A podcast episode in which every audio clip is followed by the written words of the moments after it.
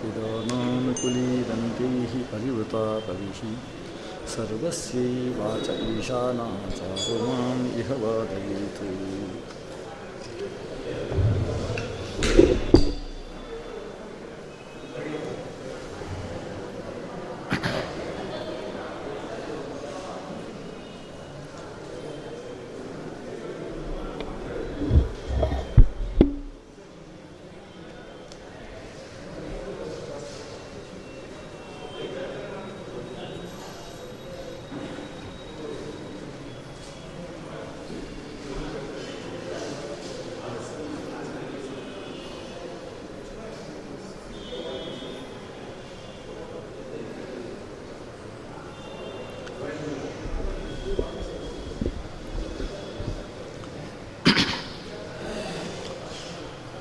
ಕೃಷ್ಣೌ ಬಲಜ್ಞಾನಕಾರ್ಯೌ ಕೃಷ್ಣಾರಮಣರಾಜ್ಯದೌ ಪುಷ್ಣೀತಾಂ ಮಮ ಸದ್ಬುದ್ಧಿಂ ವೃಷ್ಣಿವಾಸಿಷ್ಠವಂಶಜೌ ಲಸತು ಶ್ರೀಮದಾನಂದತೀರ್ಥೇಂದುರ್ನೋ ಹೃದಂಬರೆ ಯದ್ವಚಶ್ಚಂದ್ರಿಕಾ ಸ್ವಾಂತಸಂತಾಪಂ ವಿನಿಕೃಂತತಿ ಭವತಿ ಯದನುಭಾವಾತ್ ಏಡಮೂಕೋಪಿ ವಾಗ್ಮಿ ಜಡಮತಿರಪಿ ಜಂತುರ್ಜಾಯತೆ सकल वचनचेतो देवता भारती सा, मम वचसी निधत्ता सन्निधि मानसे च। आपादमूलिपर्यंतम गुरूणाम आकृति स्मरेत, तेन विघ्ना प्रणश्यन्ति, सिद्ध्यन्ति च मनोरथा। अर्थिकल्पितकल्पोऽयं प्रत्यर्थिगजकेसरी व्यासतीर्थगुरुर्भूयादस्मदिष्टार्थसिद्धये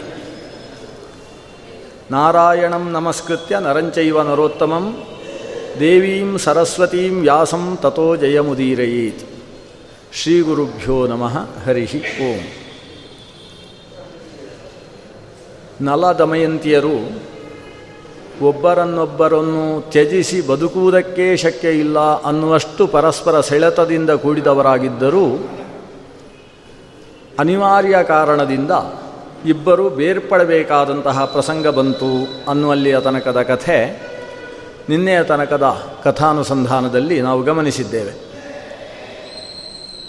ಕೆಲವೊಂದು ಸಲ ಯಾವುದನ್ನು ನಾವು ಬಿಟ್ಟು ಬದುಕುವುದಕ್ಕೆ ಶಕ್ಯ ಇಲ್ಲ ಅನ್ನುವ ಸ್ಥಿತಿ ಇರ್ತದೆ. ಅಂಥದ್ದನ್ನು ಕೂಡ ಒಂದು ಮಹತ್ ಕಾರ್ಯದ ಉದ್ದೇಶಕ್ಕೋಸ್ಕರ ತ್ಯಜಿಸಲೇಬೇಕಾಗ್ತದೆ.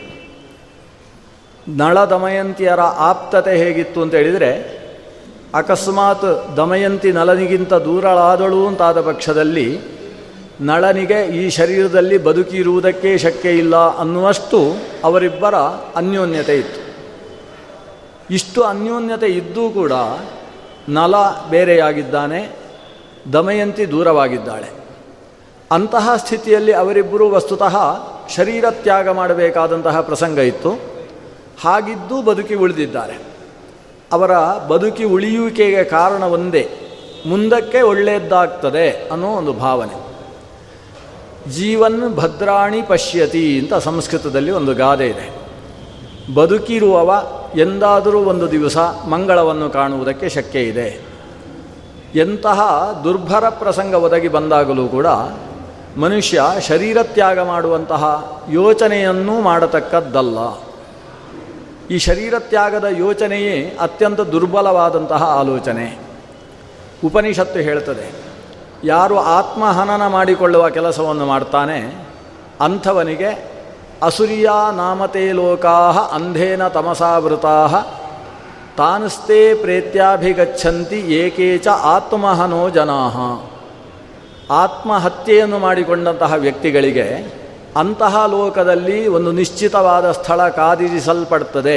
ಯಾವ ಲೋಕದಲ್ಲಿ ಅಂತೇಳಿದರೆ, ಅಸುರಿಯಾ ನಾಮತೆ ಯಾವ ಲೋಕದಲ್ಲಿ ಸುಖದ ಲವಲೇಶವೂ ಇರುವುದಿಲ್ಲವೋ, ಅಂಧೇನ ತಮಸಾವೃತ ಕಗ್ಗತ್ತಲೆ ಆವರಿಸಿಕೊಂಡಿರ್ತದೋ, ಅಂತಹ ತಾಮಸ ಲೋಕ ಅವನ, ಅವನಿಗೆ ಕಾದಿರಿಸಲ್ಪಟ್ಟ ಲೋಕವಾಗ್ತದೆ. ಯಾರು ಆತ್ಮಹನನ ಮಾಡ್ತಾನೋ, ಆತ್ಮಹನನ ಅನ್ನುವುದಕ್ಕೆ ಮುಖ್ಯವಾಗಿ ಎರಡು ಅರ್ಥ ಇದೆ.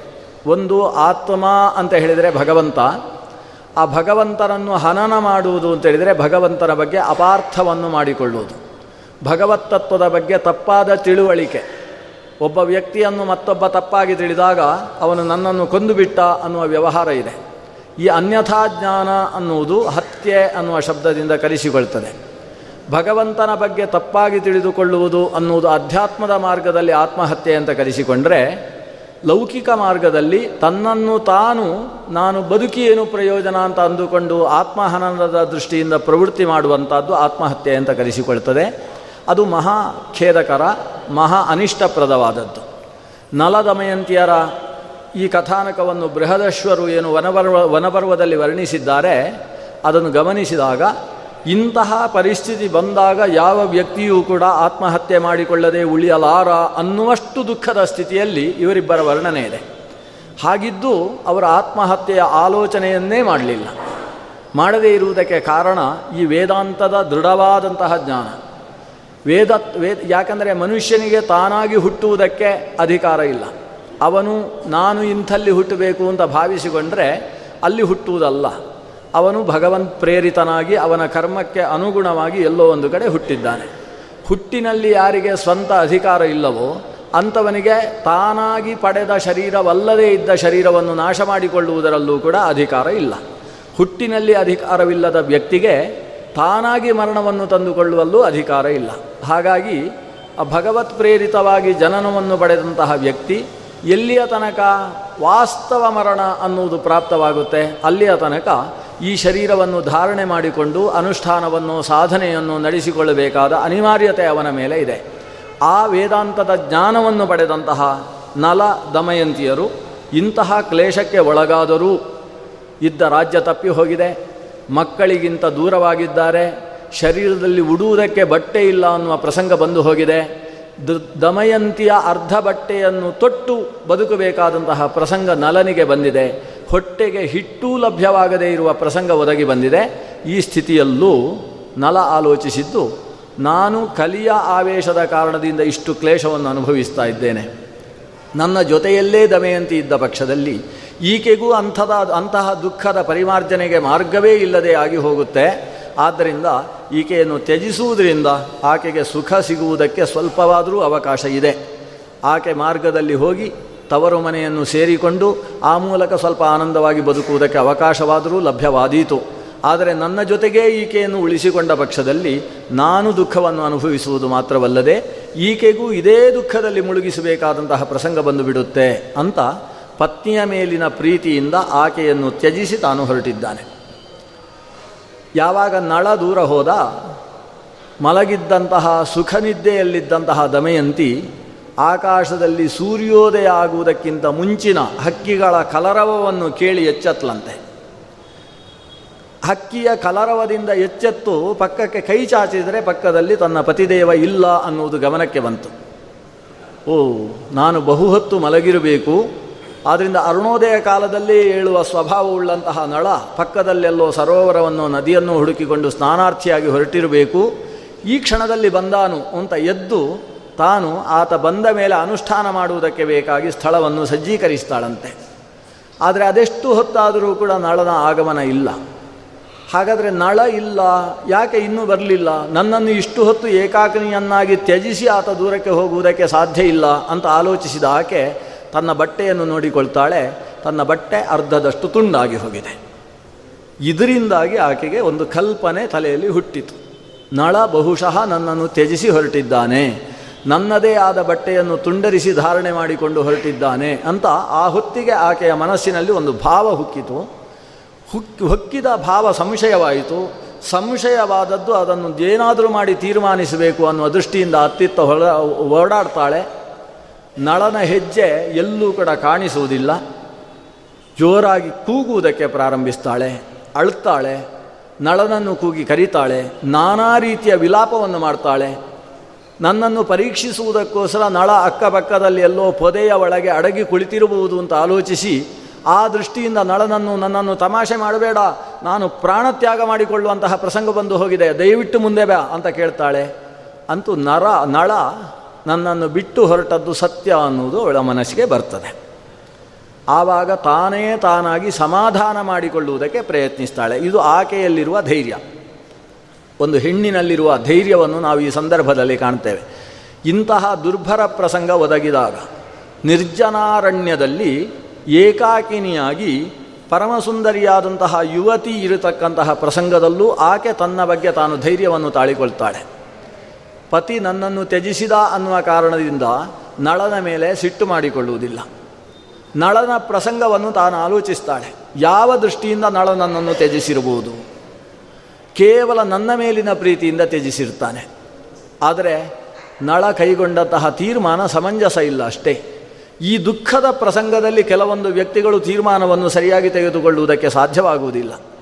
ದಶ ಧರ್ಮ ಗತಾಸಂತಹ ಆಕೆ ಯೋಚಿಸ್ತಾಳೆ ಒಂದು ಹತ್ತು ರೀತಿಯ ಪ್ರಸಂಗದಲ್ಲಿ ಒಬ್ಬ ವ್ಯಕ್ತಿ ವಾಸ್ತವ ಏನನ್ನು ತೀರ್ಮಾನ ಕೈಗೊಳ್ಳಬೇಕೋ ಅದಕ್ಕಿಂತ ಭಿನ್ನವಾದ ಅನಿಷ್ಟಪ್ರದವಾದ ತೀರ್ಮಾನಕ್ಕೆ ಬರಬೇಕಾದ ಸ್ಥಿತಿ ಉಂಟಾಗ್ತದೆ. ಅದು ಒಂದು, ಹಸಿವು. ಎರಡು, ಹಸಿವಿನ ಜೊತೆಗೆ ನೀರಡಿಕೆ ಸೇರಿಕೊಳ್ಳುವುದು. ಹಸಿವು ನೀರಾಡಿಕೆಗಳಲ್ಲಿ ಕಂಗೆಟ್ಟಂತಹ ವ್ಯಕ್ತಿಗೆ ಏನು ಮಾಡಬೇಕು ಅಂತ ಗೊತ್ತಾಗುವುದಿಲ್ಲ. ಯಾವುದನ್ನು ತಿನ್ನಬೇಕು ಯಾವುದನ್ನು ತಿನ್ನಬಾರದು ಅನ್ನುವ ಶಾಸ್ತ್ರೀಯ ವ್ಯವಸ್ಥೆ ಇದ್ದರೂ ಕೂಡ ಕೆಲವೊಂದು ಸಂದರ್ಭದಲ್ಲಿ ಅಶನ ಸ್ವೀಕಾರದಲ್ಲಿ ಆತ ನಿಷಿದ್ಧವನ್ನು ಸ್ವೀಕರಿಸುವ ಪ್ರಸಂಗಕ್ಕೆ ಬಂದು ಹೋಗ್ತಾನೆ. ಇದು ಅತ್ಯಂತವಾದಂತಹ ಬುಭುಕ್ಷ ಮತ್ತು ತೃಷಾದ ಸ್ಥಿತಿಯಲ್ಲಿ ಉಂಟಾಗತಕ್ಕಂತಹ ಪ್ರಸಂಗ. ಅತಿಶಯಿತವಾದ ದುಃಖ ವ್ಯಸನಗಳು ಒಳಗೆ ಮೂಡಿದಾಗ ಏನು ಮಾಡ್ತೇನೆ ಅಂತ ಗೊತ್ತಾಗುವುದಿಲ್ಲ. ಈಗ ನಳನಲ್ಲಿ ಈ ಎರಡೂ ಕೂಡ ಒಟ್ಟಿಗೆ ಸೇರಿದೆ. ವ್ಯಸನ ಮತ್ತು ದುಃಖ, ಇದು ಇನ್ನೂ ಇದಕ್ಕೆ ಹೆಚ್ಚು ಇಲ್ಲ ಅನ್ನುವಷ್ಟು ನಳದ ಮೇಲೆ ಮಂಕುಗಳಿಸಿಬಿಟ್ಟಿದೆ ಹಸಿವು ನೀರಡಿಕೆಗಳಿಂದ ಕಂಗೆಟ್ಟು ಬಿಟ್ಟಿದ್ದಾನೆ. ಈ ಸ್ಥಿತಿಯಲ್ಲಿ ಏನಾದರೂ ಮಾಡಿ ನನ್ನ ಪತ್ನಿಗೆ ದುಃಖವಿಲ್ಲದ ಹಾಗೆ ಮಾಡಬೇಕು ಅಂತ ಆಲೋಚಿಸಿದ. ಆದರೆ ತೆಗೆದುಕೊಂಡ ತೀರ್ಮಾನ, ಅದು ಇನ್ನಷ್ಟು ನನ್ನಲ್ಲಿ ದುಃಖವೇ ಮೂಡುವುದಕ್ಕೆ ಕಾರಣವಾಗಿ ಹೋಯಿತು.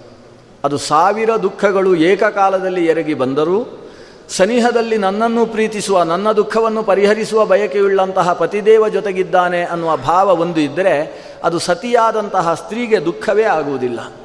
ಆದರೆ ಇವತ್ತು ಪತಿ ತ್ಯಜಿಸಿ ಹೋದಂತಹ ಸ್ಥಿತಿಯಲ್ಲಿ ಅಂತಹ ದುಃಖವನ್ನು ಅನುಭವಿಸುವ ಸ್ಥಿತಿ ಬಂತಲ್ಲ. ಆದರೆ ಪತಿ ತಪ್ಪು ಮಾಡಿದ ಅಂತ ಆಕೆ ಭಾವಿಸುವುದಿಲ್ಲ.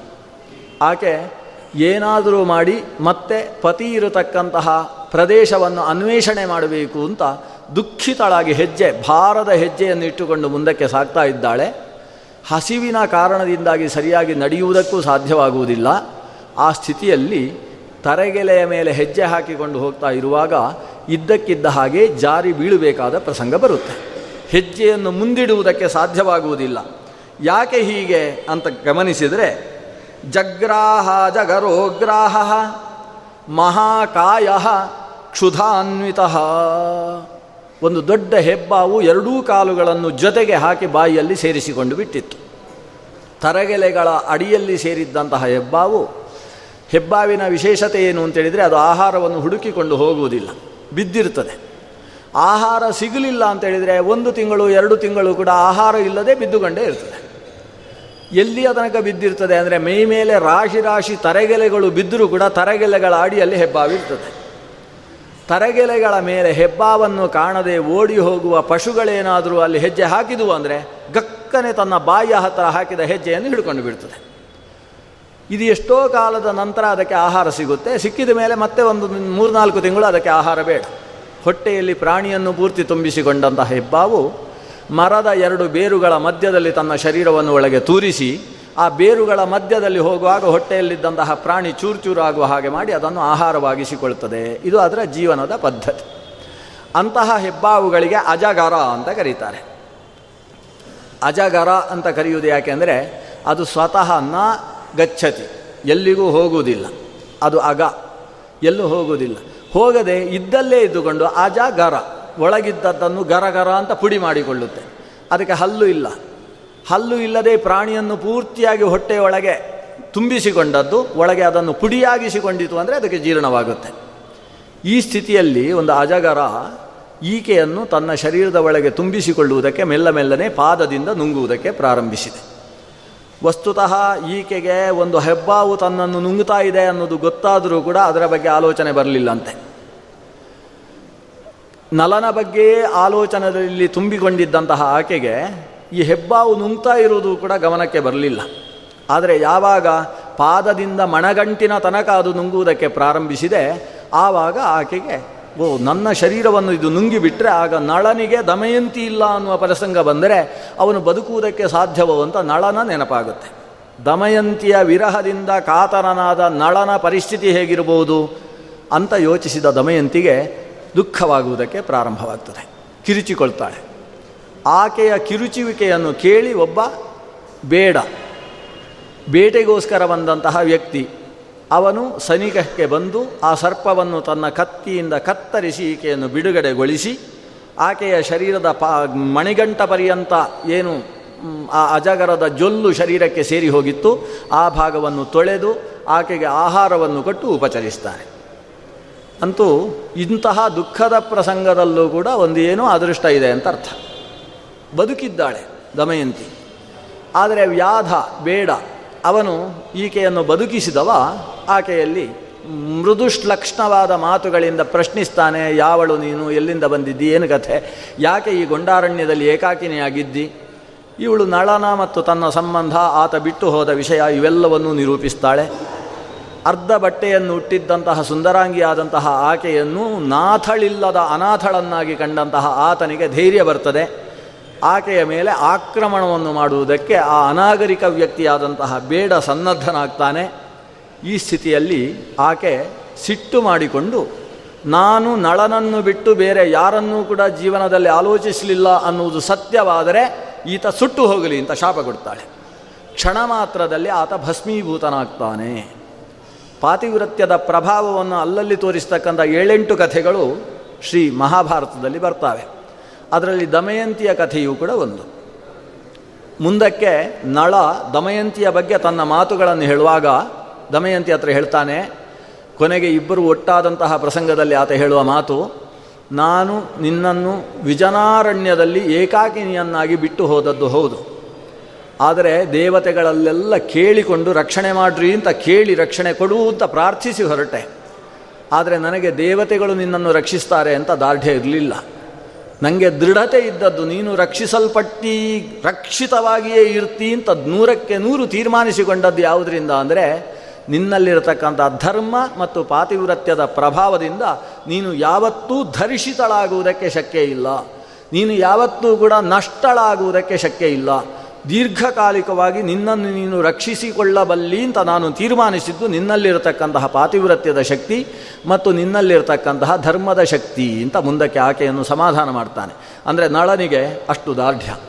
ಈಕೆಯಲ್ಲಿ ಎಲ್ಲಿಯ ತನಕ ಇಂತಹ ಆತ್ಮವಿಶ್ವಾಸ, ಪಾತಿವ್ರತ್ಯ ಇದೆಯೋ ಅಲ್ಲಿಯ ತನಕ ಆಕೆಯನ್ನು ಯಾರೂ ಏನು ಸಿಂಹವೂ ಬಂದು ಆಕೆಯನ್ನು ನುಂಗುವುದಕ್ಕೆ ಶಕ್ಯ ಇಲ್ಲ ಅನ್ನುವ ದಾರ್ಢ್ಯ ನಳನಲ್ಲಿತ್ತು. ದಮಯಂತಿ ಈ ವ್ಯಾಧನಿಂದ ರಕ್ಷಿತಳಾಗಿದ್ದಾಳೆ.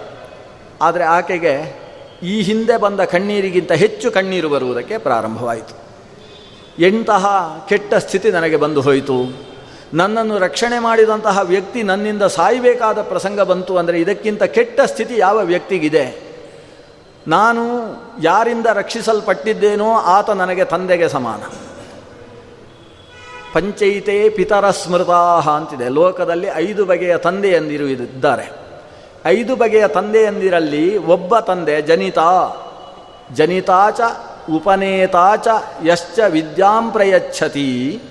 ಅನ್ನದಾತ, ಭಯತ್ರಾತ, ಪಂಚೈತೆ ಪಿತರ ಸ್ಮೃತಾ ಐದು ಬಗೆಯ ಅಪ್ಪಂದಿರು, ಅಂದರೆ ತಂದೆಯ ಸ್ಥಾನವನ್ನು ಅಲಂಕರಿಸಬಹುದಾದ, ಮೊದಲ ನಮಸ್ಕಾರಕ್ಕೆ ಅರ್ಹರಾದ ವ್ಯಕ್ತಿತ್ವ ಒಟ್ಟು ಐದು ಬಗೆಯದ್ದಾಗಿದೆ. ಜನಿತ, ಅಂದರೆ ಜನ್ಮವನ್ನು ಕೊಟ್ಟವ. ಉಪನೇತ, ಅಂದರೆ ಉಪನಯನ ಮಾಡಿ ಬ್ರಹ್ಮೋಪದೇಶವನ್ನು ಕೊಟ್ಟವ, ಯಶ್ಚ ವಿದ್ಯಾಂಪ್ರಯಚ್ಛತಿ ಆಮೇಲೆ ವಿಶಿಷ್ಟವಾದ ಅಧ್ಯಾತ್ಮ ತತ್ವದ ಉಪದೇಶವನ್ನು ಮಾಡಿದವ, ಅನ್ನದಾತ, ಅನ್ನ ಕೊಟ್ಟು ರಕ್ಷಿಸಿದವ, ಭಯತ್ರಾತ, ಸಾವಿನಿಂದ ರಕ್ಷಿಸಿದವ. ಇದರಲ್ಲಿ ಸಾವಿನಿಂದ ರಕ್ಷಿಸಿದ ಸ್ಥಿತಿ ಈ ಬೇಡನಲ್ಲಿ ಬಂದಿದೆ ಆದ್ದರಿಂದ ಅವನು ನನಗೆ ತಂದೆಗೆ ಸಮಾನ. ಆದರೆ ಆತನ ಆಕ್ರಮಣದ ಸ್ಥಿತಿಯಿಂದ, ಆತನಲ್ಲಿ ಉಂಟಾದಂತಹ ಕಾಮವಾಸನೆಯ ಸ್ಥಿತಿಯಿಂದ ಆತ ನಾನು ಯೋಚನೆ ಮಾಡಿದೆ, ಸಿಟ್ಟಿನ ಭರದಲ್ಲಿ ಆತನನ್ನು ಸಾಯಿಸಬೇಕಾದ ಪ್ರಸಂಗ ಬಂತು. ರಕ್ಷಿಸಿದವನನ್ನೇ ಕೊಂದವನಿಗೂ, ಅನ್ನ ಇಟ್ಟ ಮನೆಗೆ ಕನ್ನ ಹಾಕಿದವನಿಗೂ ವ್ಯತ್ಯಾಸವಿಲ್ಲ ಅಂತ ಶಾಸ್ತ್ರ ಹೇಳುತ್ತದೆ. ಆದ್ದರಿಂದ ನಾನು ತಂದೆಯನ್ನು ಕೊಂದಂತಹ ದೋಷಕ್ಕೆ ಭಾಜನಳಾಗಿ ಬಿಟ್ಟೆ ಅಲ್ವಾ ಅಂತ ಜಾಸ್ತಿ ಕಣ್ಣೀರು ಹಾಕ್ತಾಳೆ. ಭಸ್ಮವಾದಂತಹ ಆತನ ಭಸ್ಮದ ಮೇಲಕ್ಕೆ ಪಕ್ಕದಲ್ಲಿದ್ದಂತಹ ಸರೋವರದ ನೀರು ತಂದು ಈತನಿಗೆ ಭಗವಂತ ಉತ್ತಮ ಲೋಕವನ್ನು ಕೊಡಲಿ ಅಂತ ಅದರ ಮೇಲೆ ತಾನು ಒಂದು ತರ್ಪಣವನ್ನು ಕೊಡ್ತಾಳೆ. ಅಂತ್ಯೇಷ್ಟಿ ಅನ್ನುವ ವಿಧಾನವನ್ನು ಆಕೆ ತಿಳಿಯದೆ ಹೋದರೂ ಅಂತ್ಯದಲ್ಲಿ ಶರೀರ ತ್ಯಾಗ ಮಾಡಿದ ವ್ಯಕ್ತಿಯ ಭಸ್ಮಕ್ಕೆ ಒಂದು ತರ್ಪಣದ ಉದಕವನ್ನು ಹಾಕಿದ ಪಕ್ಷದಲ್ಲಿ ಅವತ್ತು ಸಗರನ ಮಕ್ಕಳು ಅರುವತ್ತು ಸಾವಿರ ಮಂದಿ ಕಪಿಲನ ಶಾಪಾಗ್ನಿಯಿಂದ ಭಸ್ಮವಾದ ಸ್ಥಿತಿಯಲ್ಲಿ ಭಗೀರಥ ಅದರ ಮೇಲೆ ಗಂಗೆಯನ್ನು ಹರಿಸಿ ಅದಕ್ಕೆ ತರ್ಪಣ ಕೊಟ್ಟಾಗ ಅವರಿಗೆ ಭಗವಲ್ಲೋಕ ಪ್ರಾಪ್ತಿಯಾಯಿತು ಅನ್ನುವುದನ್ನು ತಿಳಿದಂತಹ ಆಕೆ ಇದರ ಮೇಲೆ ಒಂದು ತರ್ಪಣವನ್ನು ಕೊಡ್ತಾಳೆ. ತನಗೆ ಅಪಕಾರವನ್ನು ಮಾಡಬಂದಂತಹ ವ್ಯಕ್ತಿಗೂ ಈ ಹಿಂದೆ ಉಪಕಾರ ಮಾಡಿದ್ದಾನೆ ಅನ್ನುವ ಭಾವದಿಂದ ಆಕೆ ತರ್ಪಣವಂತು ಕೊಟ್ಟು ಮುಂದುವರಿತಾಳೆ. ಮುಂದುವರೆದರೆ ಅವಳಿಗೆ ನಲನ ಯಾವುದೇ ಜಾಡು ಸಿಗುವುದಿಲ್ಲ. ಜೀವನದಲ್ಲಿ ನಳನನ್ನು ಮತ್ತೆ ಪಡೆಯುವುದಕ್ಕೆ ಸಾಧ್ಯವೇ ಇಲ್ಲವೋ ಅನ್ನುವ ಒಂದು ಭಯ ಆವರಿಸುವುದಕ್ಕೆ ಪ್ರಾರಂಭವಾಗ್ತದೆ. ಆ ಸ್ಥಿತಿಯಲ್ಲಿ ಆಕೆ ಇನ್ನು ನಾನು ಬದುಕುವುದು ಹೇಗೆ ಅಂತ ಆಲೋಚನೆ ಮಾಡ್ತಾಳೆ. ಅಷ್ಟರಲ್ಲಿ ಒಂದು ಆಶಾಕಿರಣವೋ ಎಂಬಂತೆ ಕಾಡಿನ ಮಧ್ಯದಲ್ಲಿ ಆಕೆಗೆ ಒಂದು ದೊಡ್ಡ ತಪೋವನ ಲಭ್ಯವಾಗ್ತದೆ. ನಾನಾ ತಪಸ್ವಿಗಳು ಅಲ್ಲಿ ಮೂಗಿಗೆ ಬಡೆದಂತಹ ಹೋಮ ಧೂಮದಿಂದ ಇಲ್ಲಿ ತಪಸ್ವಿಗಳು ಯಜ್ಞನಿಷ್ಠರಾಗಿದ್ದಾರೆ ಅನ್ನುವುದನ್ನು ಅರ್ಥ ಮಾಡಿಕೊಳ್ತಾಳೆ. ಒಳಗೆ ಪ್ರವೇಶ ಮಾಡ್ತಾಳೆ. ಪ್ರವೇಶ ಮಾಡ್ತಾ ಜೋರಾಗಿ ಕೂಗಿಕೊಳ್ತಾಳೆ. ಕ್ಷತ್ರಿಯಾಣಿ ಅನಿಸಿದ ದಮಯಂತಿ ಒಳಗೆ ಪ್ರವೇಶ ಮಾಡ್ತಾ ಇದ್ದಾಳೆ. ತಮ್ಮದು ಯಾರಾದಾದರೂ ವಿರೋಧ ಇದ್ದರೆ ದಯವಿಟ್ಟು ತಿಳಿಸಬೇಕು ಅಂತ. ಆವಾಗ ಸ್ವಾಗತ ಅನ್ನುವ ಮಾತು ಕೇಳಿಸ್ತದೆ ಒಳಗಿನಿಂದ. ಆಶ್ರಮ ಸ್ತ್ರೀಯರು ಈಕೆಗೆ ಸ್ವಾಗತವನ್ನು ಕೋರ್ತಾರೆ. ಇವಳು ಒಳಗೆ ಬರ್ತಾಳೆ. ಬಂದವಳನ್ನು ಈ ವಿಚಿತ್ರ ಸ್ಥಿತಿಯಲ್ಲಿ ತಲೆಕೂದಲನ್ನು ಕೆದರಿಕೊಂಡು ನಾನಾ ದಿವಸಗಳಿಂದ ಆಹಾರವಿಲ್ಲದೆ ಪೇಶಲವಾದಂತಹ ಶರೀರದಿಂದ ಈಕೆ ಅರ್ಧ ಬಟ್ಟೆಯನ್ನು ಉಟ್ಟು ಬಂದದ್ದನ್ನು ನೋಡಿ ಆ ತಪಸ್ವಿನಿಯರು ಕರುಣಾ ಚಿಂತ ಮುಖದಿಂದ ಆಕೆಗೆ ಫಲವನ್ನು, ನೀರನ್ನು ಕೊಟ್ಟು ಉಪಚರಿಸ್ತಾರೆ. ಅಷ್ಟು ಋಷಿಮುನಿಗಳ ಮುಂದೆ ಆಕೆ, ನಾನು ದಮಯಂತಿ, ನಲನಿಂದ ಪರಿತ್ಯಕ್ತಳಾಗಿ ಇಂತಹ ಸ್ಥಿತಿಯಲ್ಲಿದ್ದೇನೆ, ನನಗೆ ಬದುಕು ಬೇಕೋ ಬೇಡುವ ಅನ್ನೋ ಭಾವ ಹುಟ್ಟಿಬಿಟ್ಟಿದೆ. ದಯವಿಟ್ಟು ತಾವು ನನಗೆ ಬದುಕುವುದಕ್ಕೆ ಬೇಕಾದ ಉಪದೇಶವನ್ನು ಮಾಡಬೇಕು, ಅಂತ ಕೇಳಿಕೊಳ್ತಾಳೆ. ಅಂದರೆ ಅವಳು ದುಃಖದ ಈ ಸ್ಥಿತಿಯಲ್ಲಿ ರಕ್ಷಕರಿಲ್ಲ ಅನ್ನುವ ಅನಾಥ ಭಾವದಿಂದ ಬದುಕುವ ಒಂದು ಭಾವನೆಯನ್ನೇ ಕಳೆದುಕೊಂಡು ಬಿಟ್ಟಿದ್ದಾಳೆ. ಇನ್ನು ನನಗೆ ಬದುಕುವುದಕ್ಕೆ ಸಾಧ್ಯ ಇಲ್ಲ ಅನ್ನುವಷ್ಟು ಮನಃಶಕ್ತಿಯನ್ನು ಕಳೆದುಕೊಂಡಿದ್ದಂತಹ ಆಕೆಗೆ ಮನಃಶಕ್ತಿಯನ್ನು ತುಂಬಿಸುವ ವ್ಯಕ್ತಿ ಬೇಕಿತ್ತಷ್ಟೇ. ಈ ಋಷಿಮುನಿಗಳು ಅವಳ ಮುಂದೆ, ಉದರ್ಕಂ ಭದ್ರಂ ಪಶ್ಯಸಿ ಕಲ್ಯಾಣಿ. ಅವರು ಹೇಳ್ತಾರೆ, ಉದರ್ಕಸ್ತವ ಕಲ್ಯಾಣಿ. ಕಲ್ಯಾಣೋ ಭವಿತಾ ಶುಭೆ. ವಯಂ ಪಶ್ಯಾಮ ತಪಸ, ಕ್ಷಿಪ್ರಂ ದ್ರಕ್ಷ್ಯಸಿ ನೀಷಧಂ. ನೀನು ಚಿಂತಿಸಬೇಡ. ನಿನ್ನ ಮುಖಲಕ್ಷಣವನ್ನು ಗಮನಿಸಿದರೆ ಇದು ಅಲ್ಪಕಾಲಿಕವಾದ ದುಃಖ ಅನ್ನೋದು ನಮಗೆ ಸ್ಪಷ್ಟವಾಗ್ತದೆ. ಒಬ್ಬರ ಮುಖವನ್ನು ನೋಡಿ ಸಮಗ್ರ ಜಾತಕವನ್ನು ಹೇಳ್ತಕ್ಕಂತಹ ಋಷಿಮುನಿಗಳು ಯಾವ ಜನ್ಮಾಂತರದ ಕರ್ಮದಿಂದ ಎಷ್ಟು ಕಾಲದ ತನಕ ಎಂತಹ ದುಃಖವನ್ನು ಇವರು ಅನುಭವಿಸಬೇಕಾಗ್ತದೆ? ಅನ್ನುವುದನ್ನು ಮುಖ ನೋಡಿ ಹೇಳತಕ್ಕಂತಹ ವ್ಯಕ್ತಿತ್ವ ಅವರದ್ದು. ಅಂಗಸಾಮುದ್ರಿಕದ ಮೂಲಕ ನಿರೂಪಿಸುವ ಸಾಮರ್ಥ್ಯ. ಅವರು ಹೇಳ್ತಾಳೆ, ಇದು ಅಲ್ಪಕಾಲಿಕವಾದ ದುಃಖ ನಿನ್ನದ್ದು. ನಿನ್ನನ್ನು ಪತಿಯೇ ತ್ಯಜಿಸಿ ನಿನಗೆ ದುಃಖವನ್ನು ತಂದದ್ದಲ್ಲ. ಪತಿಯಲ್ಲಿ ಆವಿಷ್ಟವಾದಂತಹ ಯಾವುದೋ ದುಷ್ಟಶಕ್ತಿಯಿಂದ ನಿನಗೆ ಇಂತಹ ತೊಂದರೆಯಾಗಿದೆ. ಪತಿಯಲ್ಲಿ ಆವಿಷ್ಟವಾದ ದುಃಖ ದುಷ್ಟಶಕ್ತಿ ದೂರ ಹೋಗುವಷ್ಟರಲ್ಲಿ ನಿನಗೆ ಮತ್ತೆ ಪತಿದರ್ಶನವಾಗ್ತದೆ. ನಿನ್ನ ಮಕ್ಕಳನ್ನು ಮತ್ತೆ ನೀನು ಕೂಡಿಕೊಳ್ತಿ. ನಿನ್ನ ತಂದೆ ತಾಯಿಯರು, ನಿನ್ನ ಮಾವ, ಅತ್ತೆಯರ ಜೊತೆಗೆ ನೀನು ಆನಂದದಿಂದ ಬದುಕತಕ್ಕಂತಹ ಸಂದರ್ಭ ಇನ್ನು ಕೆಲವೇ ದಿವಸಗಳಲ್ಲಿ ಬರ್ತದೆ. ಆ ಕೆಲವು ದಿವಸ ಅಂದರೆ ಎಷ್ಟಾಗ್ತದೆ? ಒಟ್ಟು ಮೂರುವರೆ ವರ್ಷ ಆಗ್ತದೆ. ಈಗ ಇವರಿಬ್ಬರ ಈ ದುಃಖದ ಪ್ರಸಂಗ ಎಷ್ಟು ಕಾಲ ನಡೆದಿತ್ತು ಅನ್ನೋದನ್ನು ಮಹಾಭಾರತ ಉಲ್ಲೇಖ ಮಾಡಿದೆ. ಒಟ್ಟು ನಾಲ್ಕು ವರ್ಷ, ಮೂರುವರೆ ವರ್ಷ ಮತ್ತು ಮೂರು ತಿಂಗಳು. ಅಂದರೆ ಒಟ್ಟು ನಾವು ರೌಂಡ್ ಫಿಗರ್ ಮಾಡಿದಾಗ ನಾಲ್ಕು ವರ್ಷ ಅಂತ ಇಟ್ಟುಕೊಳ್ಳುವ. ಸುಮಾರು ನಾಲ್ಕು ವರ್ಷಗಳ ತನಕ ಈ ದಮಯಂತಿಯರ ವಿಯೋಗ ಮತ್ತು ಅತಿಶಯಿತವಾದ ದುಃಖಾವಸ್ಥೆ ಅನ್ನೋದು ನಡೆದು ಹೋಗಿತ್ತು. ಆತ ರಾಜ್ಯವನ್ನು ಕಳೆದುಕೊಂಡು ಮತ್ತೆ ರಾಜ್ಯವನ್ನು ಪಡೆಯುವ ಮಧ್ಯಕಾಲ ಎಷ್ಟು ಅಂದರೆ ನಾಲ್ಕು ವರ್ಷದ ದೀರ್ಘಕಾಲ. ಆದರೆ ನಮಗೆ ಈ ದಮಯಂತಿ ನಳನ ಕತೆ ಕೇಳಿದಾಗ ಅನಿಸುವುದು ಎಷ್ಟು ಒಳ್ಳೆಯ ಜೀವನ ನಡೆಸಿಕೊಂಡಿದ್ದವರು. ನಮ್ಮ ಹಾಗೆ ಒಂದು ತಪ್ಪು ಮಾಡಿದವರಲ್ಲ. ನಿರಂತರದಲ್ಲಿ ಒಳ್ಳೆಯ ಜೀವನವನ್ನು ಒಳ್ಳೆಯ ಧರ್ಮನಿಷ್ಠರಾಗಿ ಕಳೆದವರು. ಅಷ್ಟು ಧರ್ಮದಿಂದ ಬದುಕಿದವರೇ ಇಷ್ಟು ಕಷ್ಟಪಟ್ಟು ಬಿಟ್ಟಿದ್ದಾರೆ. ಹಾಗಾದರೆ ಅಧರ್ಮದಿಂದ ಬದುಕುವವರಿಗೆ ಒಳ್ಳೆಯ ಕಾಲಪ್ಪ ಈ ಲೋಕದಲ್ಲಿ.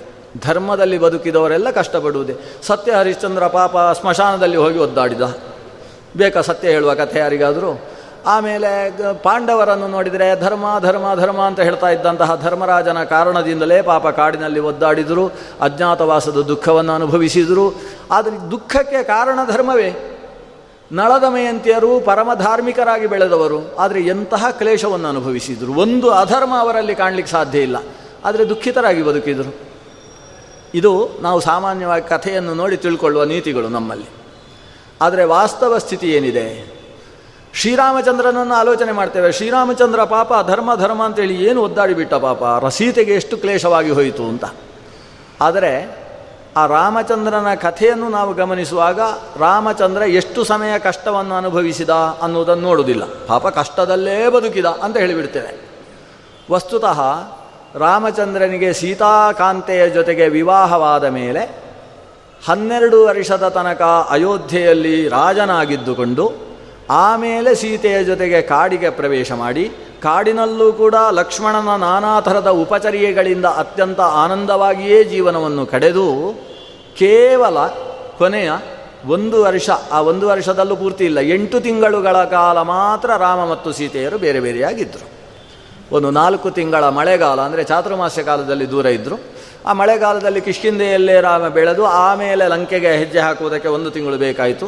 ಒಂದು ತಿಂಗಳು ಹೋದ ಮೇಲೆ ಅಲ್ಲಿ ಮತ್ತೆ ಲಂಕೆ, ಲಂಕೆಗೆ ಹೋ, ಆ ಕಡೆ ಈ ಕಡೆ ಹೋಗಿ ಬರುವುದಕ್ಕೆ ಎಲ್ಲ ಸೇತು ನಿಬಂಧನ ಮಾಡಿ ಅಲ್ಲಿ ಹೋದ ಮೇಲೆ ಒಂದು ತಿಂಗಳು. ಮತ್ತೆ ಆಕೆ ಒಂದು ತಿಂಗಳು ನನ್ನ ವ್ರತ ಇದೆ ಅಂತ ಹೇಳಿಕೊಂಡು ಅಲ್ಲಿ ಬದುಕಿದ್ಲು.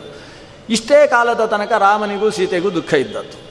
ಆಮೇಲೆ ಸೀತೆಯನ್ನು ಮತ್ತೆ ಕರೆದುಕೊಂಡು ಬಂದ ಮೇಲೆ ಭಗವಂತ ಶ್ರೀರಾಮಚಂದ್ರ ಹನ್ನೆರಡು ಸಾವಿರ ವರ್ಷದ ತನಕ ರಾಜ್ಯಭಾರವನ್ನು ಮಾಡಿದ. ಇದನ್ನೆಲ್ಲ ನಾವು ರಾಮಾಯಣದಲ್ಲಿ ಓದುವುದಿಲ್ಲ. ಯಾಕಂದರೆ ಸುಖದಲ್ಲಿದ್ದ ಕಾಲವನ್ನು ಆ ರಾಮಾಯಣದಲ್ಲಿ ವಾಲ್ಮೀಕಿ ಬರೀಲಿಲ್ಲ. ದುಃಖದಲ್ಲಿದ್ದ ಬರೀ ಈ ನಾಲ್ಕು ಎಂಟು ತಿಂಗಳುಗಳ ಕಾಲ ಇದೆ ಅಲ್ವಾ? ಅದನ್ನಷ್ಟನ್ನು ಮಾತ್ರ ಓದ್ತೇವೆ. ಆ ಲೆಕ್ಕಾಚಾರದಲ್ಲಿ ನೋಡಿದರೆ ನಮ್ಮ ಜೀವನದಲ್ಲಿ ದುಃಖ ಎಷ್ಟು ಅಂತ ಯೋಚಿಸಿದರೆ ಲೆಕ್ಕಕ್ಕೆ ಸಿಗುವುದಿಲ್ಲ.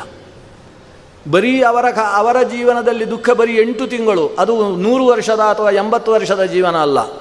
ಹದಿಮೂರು ಸಾವಿರ ವರ್ಷದಷ್ಟು ದೀರ್ಘಕಾಲಿಕವಾದ ಜೀವನದಲ್ಲಿ ಎಂಟು ತಿಂಗಳು ನಡೆದಂತಹ ದುಃಖದ ವಾರ್ತೆಯನ್ನು ನೋಡಿಕೊಂಡು, ಏ, ಧರ್ಮದಿಂದ ಬದುಕಬಾರ್ದಪ್ಪ, ಅಪ್ಪ ಹೇಳಿದ ಹಾಗೆ ಕೇಳಬಾರ್ದು. ಅಪ್ಪ ಹೇಳಿದ ಹಾಗೆ ಕೇಳಿದರೆ ದುಃಖವೇ. ನೋಡಿ ರಾಮಚಂದ್ರ ದೃಷ್ಟಾಂತ ಕೊಡ್ತೇವೆ ನಾವು ಅಂದರೆ ನಮಗೆ ನಮಗೆ ಏನು ಬೇಕು, ಅದಕ್ಕೆ ಬೇಕಾದ್ದನ್ನು ಪುರಾಣದಿಂದ ತೆಗೆಯುವಂತಹ ಒಂದು ಹೇಯ ಕೃತ್ಯದಿಂದ ಇಂತಹ ಸ್ಥಿತಿಗಳು ನಡೀತಾವೆ. ಸತ್ಯ ಹರಿಶ್ಚಂದ್ರನಲ್ಲಿ ಘಟಿಸಿದಂತಹ ಕ್ಲೇಶವು ಕೂಡ ಅತ್ಯಂತ ಅಲ್ಪಕಾಲಿಕವಾದದ್ದು. ಮೂವತ್ತಾರು ಸಾವಿರ ವರ್ಷಗಳ ತನಕ ರಾಜನಾಗಿ ರಾಜ್ಯಭಾರವನ್ನು ಮಾಡಿದಂತಹ ಹರಿಶ್ಚಂದ್ರನ ಜೀವನದಲ್ಲಿ ಬರೀಯ ನಾಲ್ಕು ತಿಂಗಳು ಭಾರೀ ಕಷ್ಟ ನಡೀತು ಅಂತಾದರೆ ಆ ನಾಲ್ಕು ತಿಂಗಳನ್ನೇ ನಾವು ದೊಡ್ಡ ರಾಶಿ ಹಾಕಿಬಿಡುವುದಾ? ಅಯ್ಯೋ, ಇಷ್ಟೆಲ್ಲ ಕಷ್ಟಪಟ್ಟಿದ್ದಾನೆ. ಸತ್ಯ ಹೇಳಿದರೆ ಸ್ಮಶಾನಕ್ಕೆ ಹೋಗಬೇಕಾಗುತ್ತೆ. ಅದರಿಂದ ಸತ್ಯ ಹೇಳಬಾರ್ದು ಅಂತ ತೀರ್ಮಾನ ಮಾಡಿ ಹಾಕುದಾ? ಸತ್ಯವನ್ನು ಹೇಳಿದಂತಹ ಹರಿಶ್ಚಂದ್ರ ಮುಂದೆ ತಾನು ಮೂವತ್ತಾರು ಸಾವಿರ ವರ್ಷದ ತನಕ ಸತ್ಯನಿಷ್ಠನಾಗಿ ವಿಶಿಷ್ಟ ರಾಜ್ಯಭಾರವನ್ನು ನಡೆಸಿದ ಅಂತಾದರೆ ಆ ಆನಂದಕ್ಕೆ ಮೂಲ ಅವನ ಸತ್ಯನಿಷ್ಠೆ ಆಗಿತ್ತು. ಅದೇ ರೀತಿ ನಲದಮಯಂತಿಯರಲ್ಲೂ ಕೂಡ ಅತಿಶಯಿತವಾದ ದುಃಖ ಅನ್ನುವ ಕಾಲ ಇದ್ದದ್ದು ಕೇವಲ ನಾಲ್ಕು ವರ್ಷದ ಕಾಲ. ಅದು ಕೂಡ ಕಲಿಯ ಪ್ರಭಾವದಿಂದ ಬಂದಂತಹ ಸ್ವಭಾವದಿಂದ ಬಂದ ದುಃಖ ಅಲ್ಲ, ಪ್ರಭಾವದಿಂದ ಬಂದ ದುಃಖ. ಆ ಪ್ರಭಾವ ಯಾವಾಗ ಹೋಯಿತು? ಆವಾಗ ದುಃಖ ದೂರವಾಯಿತು. ಆದರೆ ಇಂತಹ ದುಃಖವನ್ನು ಅನುಭವಿಸುವುದರ ಮೂಲಕ ನಲದಮಯಂತಿಯರು ಲೋಕಕ್ಕೆ ದೊಡ್ಡ ಆದರ್ಶವಾದರು. ಲೋಕಕ್ಕೆ ಆದರ್ಶ ಪುರುಷ, ಆದರ್ಶ ದಂಪತಿಗಳಾಗುವುದರ ಮೂಲಕ ಲೋಕದಲ್ಲಿ, ದಾಂಪತ್ಯದಲ್ಲಿ ಬರುವ ನಾನಾ ರೀತಿಯ ಒಡಕುಗಳನ್ನು ಪರಿಹರಿಸುವ ವ್ಯಕ್ತಿತ್ವವನ್ನು ಪಡೆದರು. ಆದ್ದರಿಂದಲೇ ಪುಣ್ಯ ಶ್ಲೋಕ ಅಂತ ಇವರಿಗೆ ಹೆಸರು. ನಳ ಈಕೆಯನ್ನು ಬಿಟ್ಟವ ಬಹಳ ತುಂಬಿದ ಹೃದಯದಿಂದ, ದುಃಖದಿಂದ ಭಾರವನ್ನು ಹೊಂದಿ ಭಾರದ ಹೆಜ್ಜೆಗಳನ್ನು ಹಾಕಿಕೊಂಡು ಮನಸೋ ಇಚ್ಛೆ ನಡೆದಾಡುವುದಕ್ಕೆ ಪ್ರಾರಂಭಿಸಿದ. ಹಾಗೆ ಸಾಗಿ ಬರುವಾಗ ಅವನಿಗೆ ಪುಣ್ಯಶ್ಲೋಕ ಅಂತ ಒಂದು ಶಬ್ದ ಕೇಳಿಸಿತು. ಒಂದು ಬದಿಯಲ್ಲಿ ಕಾಡ್ಗಿಚ್ಚು. ಕಾಡ್ಗಿಚ್ಚಿನ ಮಧ್ಯದಿಂದ ಒಂದು ಮಾನುಷವಾಣಿ ಕೇಳಿಸಿತು. ಪುಣ್ಯಶ್ಲೋಕ ನಲ ರಕ್ಷಮಾಂ ರಕ್ಷಮಾಂ ಅನ್ನುವ ಮಾತು ಕೇಳಿಸಿತು. ನಲನನ್ನು ಪುಣ್ಯಶ್ಲೋಕ ಅಂತ ಯಾರು ಕರೀತಾ ಇದ್ದಾರೆ? ಅತ್ಯಂತ ಪಾಪಯ ಸ್ಥಿತಿಯಲ್ಲಿ ನಾನಿರುವಾಗ, ಇಂತಹ ದುಃಖಿತ ಸ್ಥಿತಿಯಲ್ಲಿ ನಾನು ನಾನಿರುವಾಗ ನನ್ನನ್ನು ಪುಣ್ಯಶ್ಲೋಕ ಅಂತ ಯಾರು ಕರೀತಾ ಇದ್ದಾರೆ ಅಂತ ಆಶ್ಚರ್ಯ ಚಕಿತನಾಗಿ ನಳ ಆ ಶಬ್ದ ಬಂದ ದಿ, ಕಡೆಗೆ ದೃಷ್ಟಿ ಹಾಕಿ ನೋಡ್ತಾನೆ, ಭಾರೀ ದೊಡ್ಡ ಕಾಡ್ಗಿಚ್ಚು ಕಾಣಿಸುತ್ತೆ. ಓಡಿ ಹೋಗ್ತಾನೆ ಕಾಡ್ಗಿಚ್ಚಿನ ಕಡೆಗೆ ಯಾರು ಈ ಬೆಂಕಿಯಲ್ಲಿ ಸಿಕ್ಕಿ ಹಾಕಿಕೊಂಡಿದ್ದಾರೆ? ನಾಲ್ಕೂ ದಿಕ್ಕುಗಳಲ್ಲಿ ಹರಿದ ಬೆಂಕಿಯ ಮಧ್ಯದಲ್ಲಿ ಒಂದು ವಿಶಿಷ್ಟವಾದ ಸರ್ಪ ಕಾಣಿಸುತ್ತೆ. ಇವನು ಬೆಂಕಿಯಲ್ಲಿ, ಮೇಲೆ ಬೆಂಕಿಯಲ್ಲೇ ಹಾರಿಕೊಂಡು ಹೋದಂತೆ. ಅದು ಹಿಂದೆ ಅಗ್ನಿಯ ವರ ಇದ್ದಾದ್ದರಿಂದ ನಳನಿಗೆ ಏನೂ ಆಗಲಿಲ್ಲ. ಇದು ಅಗ್ನಿಯ ವರವನ್ನು ಪಡೆದಿದ್ದಂತಹ ನಳ, ಅಗ್ನಿ ಮಧ್ಯದಲ್ಲೇ ಸಾಗಿ ಹೋದ, ಅಗ್ನಿಯ ಮಧ್ಯದಲ್ಲಿ ಸಿಕ್ಕಿ ಹಾಕಿಕೊಂಡಿದ್ದಂತಹ ಒಂದು ಸರ್ಪವನ್ನು ನೋಡಿದ. ಸರ್ಪವನ್ನು ನೋಡಿದಾಗ ಸರ್ಪ ಹೇಳ್ತದೆ ಇವನ ಹತ್ರ ನೋಡು ನಾನು ಈ ಅಗ್ನಿಯಿಂದ ತಪ್ಪಿಸಿಕೊಂಡು ಓಡಿ ಹೋಗಬಲ್ಲೆ. ಆದರೆ ಈಗ ಸದ್ಯಕ್ಕೆ ನನ್ನಿಂದ ಅದು ಸಾಧ್ಯವಾಗ್ತಾ ಇಲ್ಲ. ನನಗೊಂದು ಶಾಪ ಬಿದ್ದಿದೆ. ಮಹರ್ಷಿಗಳು ಇಲ್ಲಿ ಸಾಕ್ತಾ ಹೋಗ್ತಾ ಇದ್ದಾಗ ನಾನು ಅವರಿಗೆ ಹಿಂದಿನಿಂದ ಬುಸುಗುಟ್ಟು ಹೆದರಿಸಿದೆ. ಅಪರಾಧವನ್ನು ಮಾಡದೇ ಇದ್ದಂತಹ ಋಷಿಗಳಿಗೆ ನಾನು ಬುಸುಗುಟ್ಟಿ ಹೆದರಿಸಿದ ಕಾರಣದಿಂದ ಅವರು ಸಿಟ್ಟುಕೊಂಡು ಶಾಪ ಕೊಟ್ಟರು ನೀನು ಕದಲದೇ ಇರುವ ರೀತಿಯ ಸ್ಥಾವರ ಪ್ರಾಣಿಯಾಗಿ ಹೋಗು ಅಂತ ಶಾಪ ಕೊಟ್ಟರು ಹೇಗೆ ವೃಕ್ಷಗಳು ಅತ್ತಿತ್ತ ಅಲುಗಾಡದ ಸ್ಥಾವರ ಪ್ರಾಣಿಗಳು ಹಾಗೆ ನಾನು ಕೂಡ ಸ್ಥಾವರ ಪ್ರಾಣಿಯಾಗಿ ಇಲ್ಲಿ ಬಿದ್ದಿದ್ದೇನೆ. ಆವಾಗ ಕಣ್ಣೀರು ಹಾಕಿ ತಪ್ಪಾಯಿತು ಅಂತ ಬೇಡಿಕೊಂಡೆ. ಆವಾಗ ನಲನಂತಹ ಪುಣ್ಯಶ್ಲೋಕನ ಸ್ಪರ್ಶದಿಂದಾಗಿ ನಿನಗೆ ಈ ಶಾಪ ನಿವೃತ್ತವಾಗಲಿ ಅಂತ ವರ ಕೊಟ್ಟಿದ್ದಾರೆ. ಹಾಗಾಗಿ ಪುಣ್ಯಶ್ಲೋಕನಾದಂತಹ ನಿನ್ನ ಹತ್ರ ಬೇಡ್ತಾ ಇದ್ದೇನೆ. ದಯವಿಟ್ಟು ನನ್ನನ್ನು ಈ ದೊಡ್ಡ ಕಾಡ್ಗಿಚ್ಚಿನಿಂದ ಪಾರು ಮಾಡು ಅಂತ.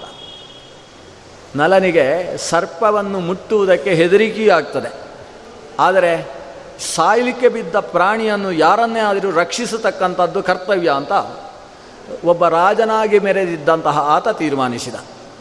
ಬಂದು ಇವನನ್ನು ಎತ್ತುವುದಕ್ಕೆ ಪ್ರಯತ್ನಿಸಿದ. ಆದರೆ ಕಾರ್ಕೋಟಕನನ್ನು ಎತ್ತುವುದಕ್ಕೆ ಸಾಧ್ಯವೇ ಆಗಲಿಲ್ಲ. ಇಡೀ ಭೂಮಿಯನ್ನು ಹೊತ್ತಂತಹ ಶೇಷನ ಅರ್ಧದಷ್ಟು ಭಾರವುಳ್ಳಂತಹ ಕಾರ್ಕೋಟಕನನ್ನು ಈತ ಎತ್ತುವುದಕ್ಕೆ ಹೇಗೆ ಸಾಧ್ಯವಾದೀತು? ಕಾರ್ಕೋಟನಿಗೆ ಕೈ ಮುಗಿದು ಕೇಳಿಕೊಳ್ಳುತ್ತಾನೆ ಸಾಯುವ ವ್ಯಕ್ತಿಯನ್ನು ಹಾಗೇ ನೋಡಿಕೊಂಡು ನಾನೂ ಸಾಯುವ ಸ್ಥಿತಿಗೆ ತರಬೇಡ ಸ್ವಾಮಿ. ನಿನ್ನನ್ನು ಎತ್ತಿಕೊಂಡು ಹೋಗುವುದಕ್ಕೆ ಅನುವು ಮಾಡಿಕೊಡು ಅಂತ. ಆವಾಗ ಕಾರ್ಕೋಟಕ ಒಂದು ಅಂಗುಷ್ಠವು ಎಷ್ಟು ಭಾರವಾಗುತ್ತೋ ಅಷ್ಟು ಲಘುವಾಗಿ ಈತನಿಗೆ ಎತ್ತಿಕೊಂಡು ಹೋಗುವುದಕ್ಕೆ ಅನುಕೂಲವಾಯಿತು. ಅಷ್ಟಕುಲ ನಾಗಗಳಲ್ಲಿ ಒಬ್ಬನಾದಂತಹ ಕಾರ್ಕೋಟಕ ನಾಗ ಕದ್ರು ಅಂತೇಳಿ ಕಶ್ಯಪನ ಪತ್ನಿ. ಕಶ್ಯಪನಿಗೆ ಕದ್ರು ಅನ್ನುವ ಪತ್ನಿಯಲ್ಲಿ ಆವಿರ್ಭವಿಸಿದಂತಹ ಅರುವತ್ತ ಎರಡು ಜನ ಮಕ್ಕಳಲ್ಲಿ ಒಬ್ಬ ಕರ್ಕೋಟಕ. ದೇವಶ್ರೇಷ್ಠನಾದಂತಹ ನಾಗ. ಇವತ್ತು ಅದಕ್ಕೆ ಪಂಚಮಿಗೂ ಕರ್ಕೋಟಕನಿಗೂ ಏನೋ ಸಂಬಂಧ ಇದೆ. ನಾಗ ಚೌತಿ ನಾಗ ಪಂಚಮಿ ನಾಗ ಇದಕ್ಕೆಲ್ಲ ಸಂಬಂಧ ಇರತಕ್ಕಂತಹ ಕರ್ಕೋಟಕ ನಾಗ. ಯಾಕಂದರೆ ಶೇಷ, ಕರ್ಕೋಟಕ, ತಕ್ಷಕ, ಧೃತರಾಷ್ಟ್ರ ಇದೆಲ್ಲ ಪ್ರಸಿದ್ಧ ನಾಗಗಳು.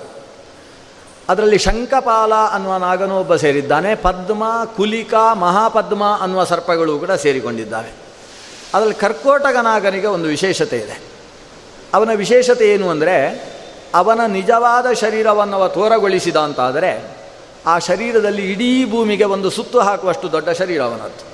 ಸಮಗ್ರ ಭೂಮಿಯನ್ನು ಒಂದು ಸುತ್ತು ಹಾಕುವಷ್ಟು ದೊಡ್ಡ ಶರೀರವುಳ್ಳವ ಕರ್ಕೋಟಕ ನಾಗ. ಇಡೀ ಶರೀರ ಕಪ್ಪಾದದ್ದು.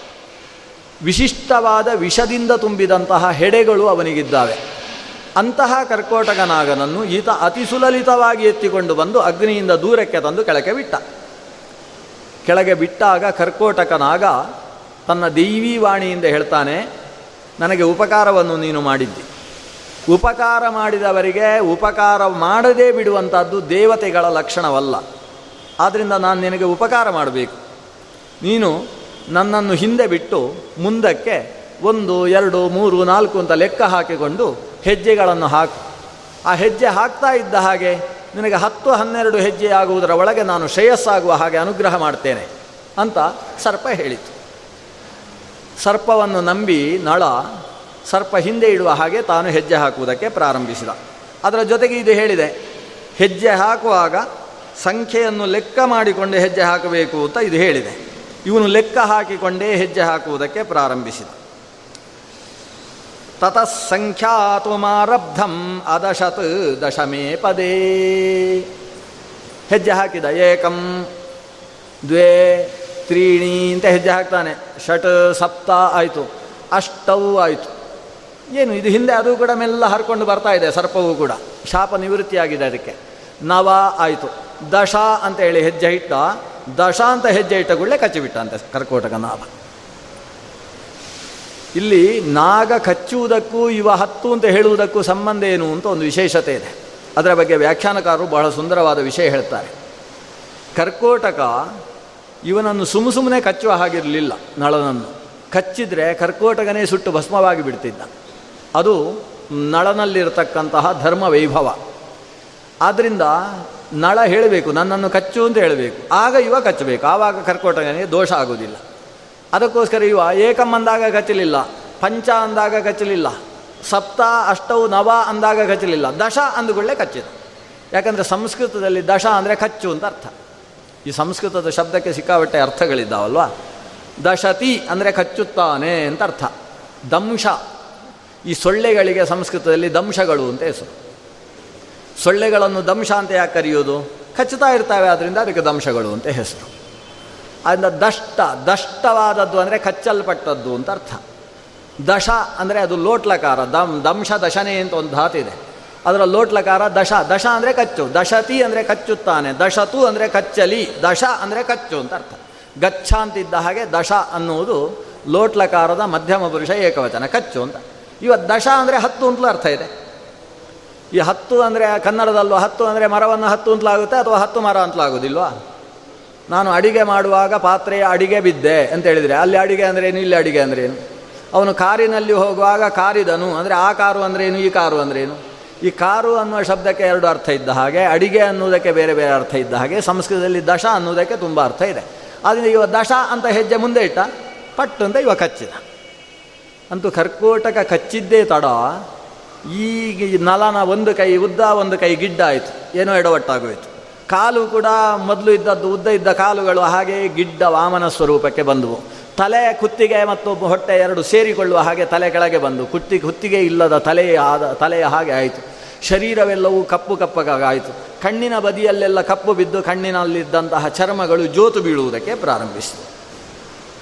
ಅಂತೂ ಲೋಕಸುಂದರನಾಗಿದ್ದಂತಹ ನಳ ಅತ್ಯಂತ ಕುರೂಪಿಯಾದ ವ್ಯಕ್ತಿಯಾಗಿ ಹೋದ. ಇವ ಸರ್ಪವನ್ನು ನೋಡಿ ನಗ್ತಾನಂತೆ ನಳ. ಅಂತೂ ಉಪಕಾರ ಮಾಡಿದ್ದಕ್ಕೊಂದು ಮಾಡಿದೆಯಲ್ವ ಅಂತ. ಯಾಕಂದರೆ ನಳ ನಗ್ತಾನೆ ಯಾಕೆ ಅಂದರೆ ಸಿಟ್ಟು ಮಾಡಿಕೊಳ್ಳುವ ಹಾಗಿಲ್ಲ. ಸರ್ಪ ದೇವತಾ ಸ್ವರೂಪಿ. ಕರ್ಕೋಟಕ ಅಂದರೆ ಸಾಮಾನ್ಯ ವ್ಯಕ್ತಿ ಅಲ್ಲ ಅವನ ಬಗ್ಗೆ ತಿಳಿದವ, ಅವನೊಬ್ಬ ದೇವತೆ. ಶೇಷನಿಗೆ ಹೇಗೆ ನಮಸ್ಕಾರ ಮಾಡಿ ನಾವು ಒಳಗಿದ್ದಂತಹ ಜ್ಞಾನವನ್ನು ಪಕ್ವಗೊಳಿಸಿಕೊಳ್ಳಬೇಕು ಶೇಷ ಅನ್ನುವ ಹಲಸೌಂದಲ್ಲ ಸೌಲ ಸೌನಂದಗಳನ್ನು ಧರಿಸಿರುವ ಶೇಷದೇವ ನಮಗೆ ಜ್ಞಾನವನ್ನು ಕೊಡುವ ದೇವತೆ ಹೇಗೋ ಹಾಗೆ ಕರ್ಕೋಟಕನೂ ಕೂಡ ಜ್ಞಾನಪ್ರದನಾದಂತಹ ದೇವತೆ. ಅಂತಹ ವ್ಯಕ್ತಿ ತಪ್ಪು ಮಾಡಲಾರ ಅವ ಕಚ್ಚಿದ್ದಾನೆ ಅಂದರೆ ನನ್ನ ಜನ್ಮದ ಕರ್ಮ ಪಕ್ವವಾಯಿತು ಅಂತ ಅರ್ಥ ನನ್ನ ಜನ್ಮಾಂತರದ ಕರ್ಮಕ್ಕೆ ಅನುಗುಣವಾಗಿ ಆ ಕಚ್ಚಿಯಾನೆ ಹೊರತು ಅವನದ್ದು ತಪ್ಪು ಅಂತ ಹೇಳುವ ಹಾಗಿಲ್ಲ. ಹಾಗಾಗಿ ನಲ ಅವನನ್ನು ನಕ್ಕುಕೊಂಡು ಹೇಳ್ತಾನೆ, ಅಂತೂ ನನಗೊಂದು ಗತಿಯನ್ನು ಕಾಣಿಸಿದೆ. ಈ ದುಃಖಿತವಾದ ಶರೀರದಲ್ಲಿ ಬದುಕುವುದು ಬೇಡ ಅಂತ ನೀನು ಕಚ್ಚಿದೆ. ಅನುಗ್ರಹವನ್ನೇ ಮಾಡಿದಿ ಸ್ವಾಮಿ. ಇಂಥ ಕೈ ಮುಗಿತಾನೆ ಕರ್ಕೋಟಕನಿಗೆ. ಆಗ ಕರ್ಕೋಟಕ ಹೇಳ್ತಾನೆ, ನಲ, ನೀನು ಉಪಕರಿಸಿದಿ. ಉಪಕರಿಸಿದಂತಹ ವ್ಯಕ್ತಿಗೆ ಅಪಕಾರ ಮಾಡುವಷ್ಟು ಕೆಟ್ಟವ ನಾನಲ್ಲ. ನಾನು ನಿನ್ನನ್ನು ಕಚ್ಚಿದ್ದಲ್ಲ. ನಿನ್ನ ಒಳಗೊಬ್ಬ ದುರಾತ್ಮ ಇದ್ದಾನೆ. ನಿನಗೆ ಇಷ್ಟೆಲ್ಲ ಪುಣ್ಯಶ್ಲೋಕನಾದ ವ್ಯಕ್ತಿಗೆ ದುಃಖವನ್ನು ಕೊಡುವುದಕ್ಕೆ ಕಾರಣಿ ಕಾರಣಕರ್ತಾರ ನಿನ್ನ ಒಳಗಿದ್ದಾನೆ. ಈ ಕಚ್ಚಿದ ವಿಷ ಅವನನ್ನು ಇಲ್ಲಿ ಇರುವುದು ಬೇಡ ಅಂತ ಅನ್ನಿಸಿ ಹೊರಗೆ ಕಳಿಸುವುದಕ್ಕೆ ಕಾರಣವಾಗ್ತದೆ. ಇದರ ಜೊತೆಗೆ ನಿನ್ನ ಶರೀರ ಈಗ ವಿಕೃತವಾಗಿದೆ. ನಿನ್ನನ್ನು ನಳ ಎಂಬುದಾಗಿ ನಿನ್ನ ಸಾಕ್ಷಾತ್ ಪತ್ನಿಯಾದ ದಮಯಂತಿಯೂ ಕೂಡ ಗಮನಿಸುವುದಕ್ಕೆ ಸಾಧ್ಯವಿಲ್ಲದೆ ಇರುವಷ್ಟು ವ್ಯತ್ಯಾಸವಾದ ಶರೀರವನ್ನು ನೀನು ಪಡೆದು ಬಿಟ್ಟಿದ್ದಿ. ಇದು ನಿನಗೆ ಉಪಕಾರವಾಗ್ತದೆ. ಈ ಶರೀರದ ಮೂಲಕವಾಗಿ ನಿನ್ನನ್ನು ಈಗ ನಲ ಅಂತ ಯಾರೂ ಗುರುತಿಸುವುದಕ್ಕೆ ಸಾಧ್ಯ ಇಲ್ಲ. ಆದ್ದರಿಂದ ಎಲ್ಲಿಯ ತನಕ ನಿನ್ನ ಜನ್ಮಾಂತರದ ಕರ್ಮ ದುಃಖ ಪ್ರಾರಬ್ಧವನ್ನು ಮುಂದೆ ಹಾಕಿ ನಿಂತಿ ನಿಲ್ಲಿಸಿದೆಯೋ ಅಷ್ಟು ಕಾಲದ ತನಕ ಈ ಶರೀರವನ್ನು ಮುಚ್ಚಿಕೊಂಡಿರುವುದಕ್ಕೆ ಇದು ಅನುಕೂಲವಾಗ್ತದೆ. ಇಲ್ಲಿಂದ ನೀನು ಪುಣ್ಯಶ್ಲೋಕನಾದಂತಹ ಅಯೋಧ್ಯಾಧಿಪನಾದಂತಹ ಋತುಪರ್ಣನಲ್ಲಿಗೆ ಸಾಗು. ಋತುಪರ್ಣನಲ್ಲಿ ಹೋಗಿ ಅವನ ಆಶ್ರಯದಲ್ಲಿ ಜೀವನವನ್ನು ಮಾಡು. ಋತುಪರ್ಣ ಭಗವಂತನ ಆರಾಧನೆಯನ್ನು ಮಾಡಿ ತೊಂಬತ್ತೆರಡು ಮಹಾಯಾಗಗಳನ್ನು ನಡೆಸಿದಂತಹ ವ್ಯಕ್ತಿ ಅಷ್ಟು ಯಾಗವನ್ನು ಮಾಡಿದಂತಹ ಆ ವ್ಯಕ್ತಿಯಲ್ಲಿ ನಾರಾಯಣನ ಸನ್ನಿಧಾನ ಇದೆ. ನಾರಾಯಣನ ಸನ್ನಿಧಾನವನ್ನು ಪಡೆದ ಆತ ಹಾಕಿದ ಅನ್ನವನ್ನು ನೀನು ಉಂಡ್ರೆ ನಿನ್ನಲ್ಲಿದ್ದಂತಹ ದೋಷಗಳು ಕಳೆದು ಹೋಗ್ತಾವೆ. ಜನ್ಮಾಂತರದ ಪಾಪಕ್ಕೆ ಪ್ರಾಯಶ್ಚಿತ್ತವಾಗ್ತದೆ. ಆದ್ದರಿಂದ ನೀನು ಋತುಪರ್ಣನಲ್ಲಿ ಹೋಗಿ ಸೇರಿಕೋ. ನಿನಗೆ ಮತ್ತೆ ನಿನ್ನ ನಿಜ ಸ್ವರೂಪವನ್ನು ಪಡೆಯಬೇಕು ಅನ್ನುವ ಶುಭ ಕಾಲ ಬಂದಂತಹ ಸಂದರ್ಭದಲ್ಲಿ ಈ ವಸ್ತ್ರವನ್ನು ನಿನ್ನ ಮೇಲೆ ಹಾಕು ಅಂತ ಹೇಳಿ ಅದು ತನ್ನ ಬಾಲವನ್ನು ಅವನ ಹತ್ತಿರ ತಂದಿತು. ಬಾಲವನ್ನು ಆತ ಹಿಡಿದದ್ದೇ ತಡ, ಅಲ್ಲೊಂದು ವಸ್ತ್ರ ಪ್ರ, ಪ್ರಾದುರ್ಭೂತವಾಯಿತು. ಇದು ಕರ್ಕೋಟಕ ನಾಗ, ನಾಗಗಳಿಗೆ ಕಾಮರೂಪಿಗಳು ಅಂತ ಹೆಸರಿದೆ. ಕಾಮರೂಪಿ ಅಂದರೆ ಯಾವ ರೂಪವನ್ನು ಬೇಕಾದರೂ ಹೊಂದಬಹುದಾದ ಶಕ್ತಿ. ಒಂದು ವಟುವಿನ ಹಾಗೆ ನಾಗಗಳು ನಮ್ಮ ಹತ್ರ ಬರ್ಬೋದು. ಒಂದು ರಾಕ್ಷಸ, ರಾಕ್ಷಸನ ಹಾಗೆ ಸರ್ಪಗಳು ನಮ್ಮ ಮುಂದೆ ಬರ್ಬೋದು. ಅಥವಾ ಒಂದು ಗೋವಿನ ಹಾಗೆ ನಮ್ಮ ಮುಂದೆ ಸರ್ಪಗಳು ಬರ್ಬೋದು. ಅಥವಾ ಬಂದದ್ದು, ಇದ್ದಕ್ಕಿದ್ದ ಹಾಗೆ ಅದೃಶ್ಯವಾಗಬಹುದು ಬಂದಂಥದ್ದು ಯಾವುದೋ ವಸ್ತುವನ್ನು ತಂದು ಇದ್ದಕ್ಕಿದ್ದ ಹಾಗೆ ಪ್ರತ್ಯಕ್ಷ ಮಾಡಿ ಇಲ್ಲಿಟ್ಟು ಹೋಗ್ಬೋದು ಇದು ಸರ್ಪಗಳಲ್ಲಿರುವ ಕಾಮರೂಪ ಅನ್ನುವ ಶಕ್ತಿ. ಆದ್ದರಿಂದ ಈ ಸರ್ಪ ತನ್ನ ಕಾಮರೂಪ ಶಕ್ತಿಯಿಂದಾಗಿ ಆತನಿಗೆ ಒಂದು ವಿಶಿಷ್ಟವಾದ ರೇಷ್ಮೆಯ ವಸ್ತ್ರವನ್ನು ಕೊಟ್ಟಿತು. ನಿನಗೆ ನಿಜ ಸ್ವರೂಪ ಬೇಕು ಅಂತ ಅನಿಸಿದಾಗ ಈ ಪುಟ್ಟ ವಸ್ತ್ರವನ್ನು ನಿನ್ನ ಮೇ ಮೇಲೆ ಹಾಕಬೇಕು ಅದು ಎಷ್ಟು? ಅದನ್ನು ಮಡಿಚಿ ಕೈಯಲ್ಲಿ ಹಿಡಿದ್ರೆ ಮುಷ್ಟಿಯೊಳಗೆ ತುಂಬತಕ್ಕಂತಹ ವಸ್ತ್ರ. ಆದರೆ ಹಾಕಿಕೊಂಡಿತು ಅಂತಾದರೆ ಮೈ ಪೂರ್ತಿ ತುಂಬತಕ್ಕಂತಹ ವಸ್ತ್ರ. ಅಷ್ಟು ತೆಳುವಾದ ಒಂದು ವಿಶಿಷ್ಟವಾದ ವಸ್ತ್ರವನ್ನು ಸರ್ಪ ಇವನಿಗೆ ಅನುಗ್ರಹಿಸಿತು. ನಳ ಆ ವಸ್ತ್ರವನ್ನು ತಾನು ಹುಟ್ಟಿದ್ದಂತಹ ಅರ್ಧ ವಸ್ತ್ರದ ಒಳಗೆ ಸೇರಿಸಿಕೊಂಡಂತೆ. ಈ ವಿಪ್ರರು ದಕ್ಷಿಣೆ ಸಿಕ್ಕಿದಾಗ ಸೇರಿಸಿಕೊಳ್ತಾರಲ್ಲ, ಅದನ್ನು ಹಾಗೆ ತನ್ನ ಬಟ್ಟೆಯ ಒಳಗೆ ಈ ಪುಟ್ಟ ಬಟ್ಟೆಯನ್ನು ತನ್ನಲ್ಲಿ ಸೇರಿಸಿಕೊಂಡಂತೆ. ಅಲ್ಲಿಂದ ಸರ್ಪ ನಿರ್ದೇಶನ ಕೊಟ್ಟ ಮಾರ್ಗದಲ್ಲಿ ಸಾಗಿದ. ಅಯೋಧ್ಯೆಯನ್ನು ತಲುಪಿದ. ಋತುಪರ್ಣನನ್ನು ಸೇರಿಕೊಂಡಿದ್ದಾನೆ. ಋತುಪರ್ಣ ಇವನ ಸ್ವರೂಪವನ್ನು ನೋಡಿಯೇ ಅವನಿಗೆ ವಾಕರಿಕೆ ಬರುವ ಹಾಗಿದೆ. ಇವನನ್ನು ಹೇಗೆ ಸೇರಿಸಿಕೊಳ್ಳುವುದು ನಮ್ಮ, ಯಾಕಂದರೆ ರಾಜಾಸ್ಥಾನದಲ್ಲಿ ಕೆಲಸ ಮಾಡಬೇಕಾದರೆ ಅವನಿಗೆ ಸುರೂಪವತ್ವ ಅನ್ನುವುದು ಒಂದು ಕಾರಣವಾಗ್ತದೆ. ಯಾಕಂದರೆ ರಾಜಾಸ್ಥಾನಕ್ಕೆ ಪ್ರತಿಷ್ಠಿತ ವ್ಯಕ್ತಿಗಳು ಆಗಾಗ ಬರ್ತಾ ಇರ್ತಾರೆ. ಆ ಪ್ರತಿಷ್ಠಿತ ವ್ಯಕ್ತಿಗಳು ಇವರ ಕೆಲಸಗಾರರನ್ನು ನೋಡಿ, ಓ, ಇಂಥವರು ಇಲ್ಲಿ ಕೆಲಸ ಮಾಡ್ತಾರೆ ಅಂದರೆ ಇವ್ರದ್ದು ಏನು ಅಂತ ಗೊತ್ತಾಗೋದಿಲ್ವಾ ಅಂತ ಹೇಳಿಕೊಂಡು ಹೋಗ್ತಾರೆ. ಅದಕ್ಕೋಸ್ಕರ ರಾಜನ ಆಸ್ಥಾನದ ಘನತೆಗೆ ತಕ್ಕುದಾಗಿ ಅವರ ವ್ಯಕ್ತಿತ್ವ ಯಾರ್ಯಾರು ಕೆಲಸ ಮಾಡ್ತಾರೆ, ನೌಕರರಿದ್ದಾರೆ, ಅವರಲ್ಲೂ ಕೂಡ ಒಂದು ಸ್ವರೂಪ ಬೇಕು. ಒಳಗಿಂದ ಎಷ್ಟು ಕೆಟ್ಟದಿದ್ದರೂ ಕೂಡ ಹೊರಗೆ ನೋಡಲಿಕ್ಕೆ ಚೆನ್ನಾಗಿರಬೇಕು. ಕಿಂ ವಾಸಸೇತ್ಯತ್ರ ವಿಚಾರಣೀಯಂ ವಾಸಪ್ರಧಾನಂ ಕಲು ಯೋಗ್ಯತಾಯ ಅಂತ ಒಂದು ಸಂಸ್ಕೃತದಲ್ಲಿ ಗಾದೆ ಇದೆ.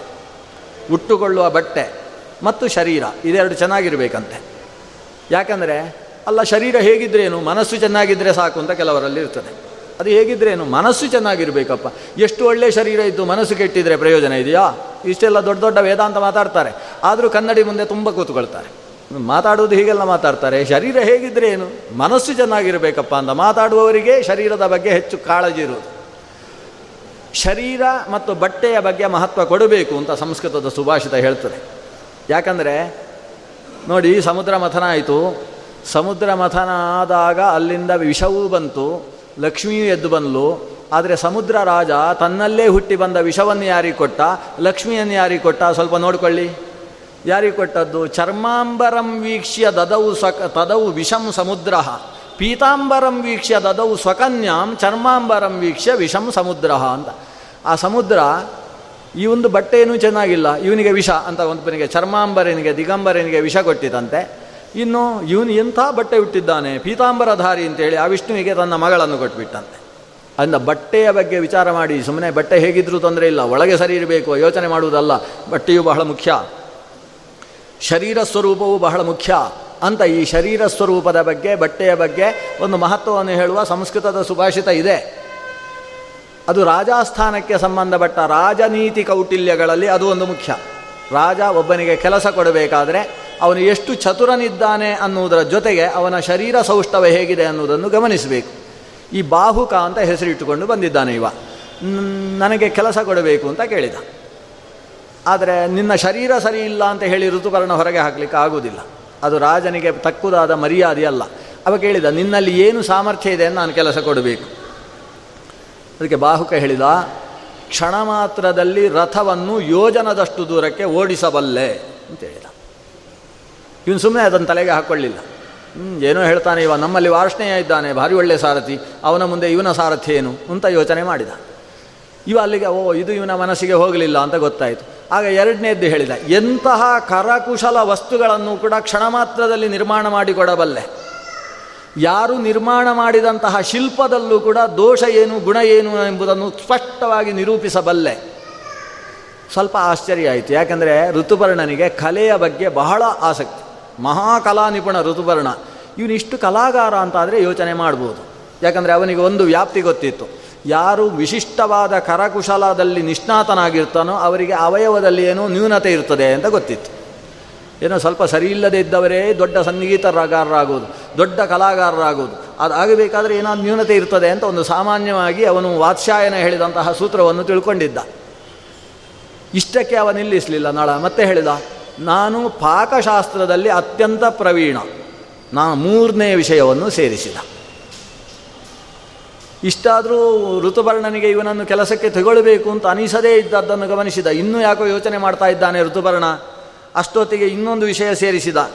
ಅಷ್ಟೇ ಅಲ್ಲ, ಪಾಕದಲ್ಲಿ, ಆಯುರ್ವೇದ ಕಾಲದಲ್ಲಿ, ಅಂದರೆ ಆಯುರ್ವೇದದ ಪ್ರಕಾರ, ಅನ್ನ ಸಂಸ್ಕಾರ ಮಪಿಚ ಜಾನಾಮಿ ಅನ್ಯೈರ್ವಿಶೇಷತಃ ಯಾನಿ ಶಿಲ್ಪೇ ಶಿಲ್ಪಾನಿ ಲೋಕೇಸ್ಮಿನ್, ಯಚ್ಚೈವ ಅನ್ಯತ್ ಸುದುಷ್ಕರಂ ಸರ್ವಂ ಯತಿಷ್ಯೇ ತತ್ಕರ್ತು ಋತುಪರ್ಣ ಭರಸ್ವ ಮಾಂ ಅರ್ಥಕಚುರೇಶು ಚೈವಾಹಂ. ಅಷ್ಟೇ ಅಲ್ಲ, ಇನ್ನೊಂದು ವಿಶೇಷ ಇದೆ ನನ್ನಲ್ಲಿ, ಏನು ಗೊತ್ತೋ?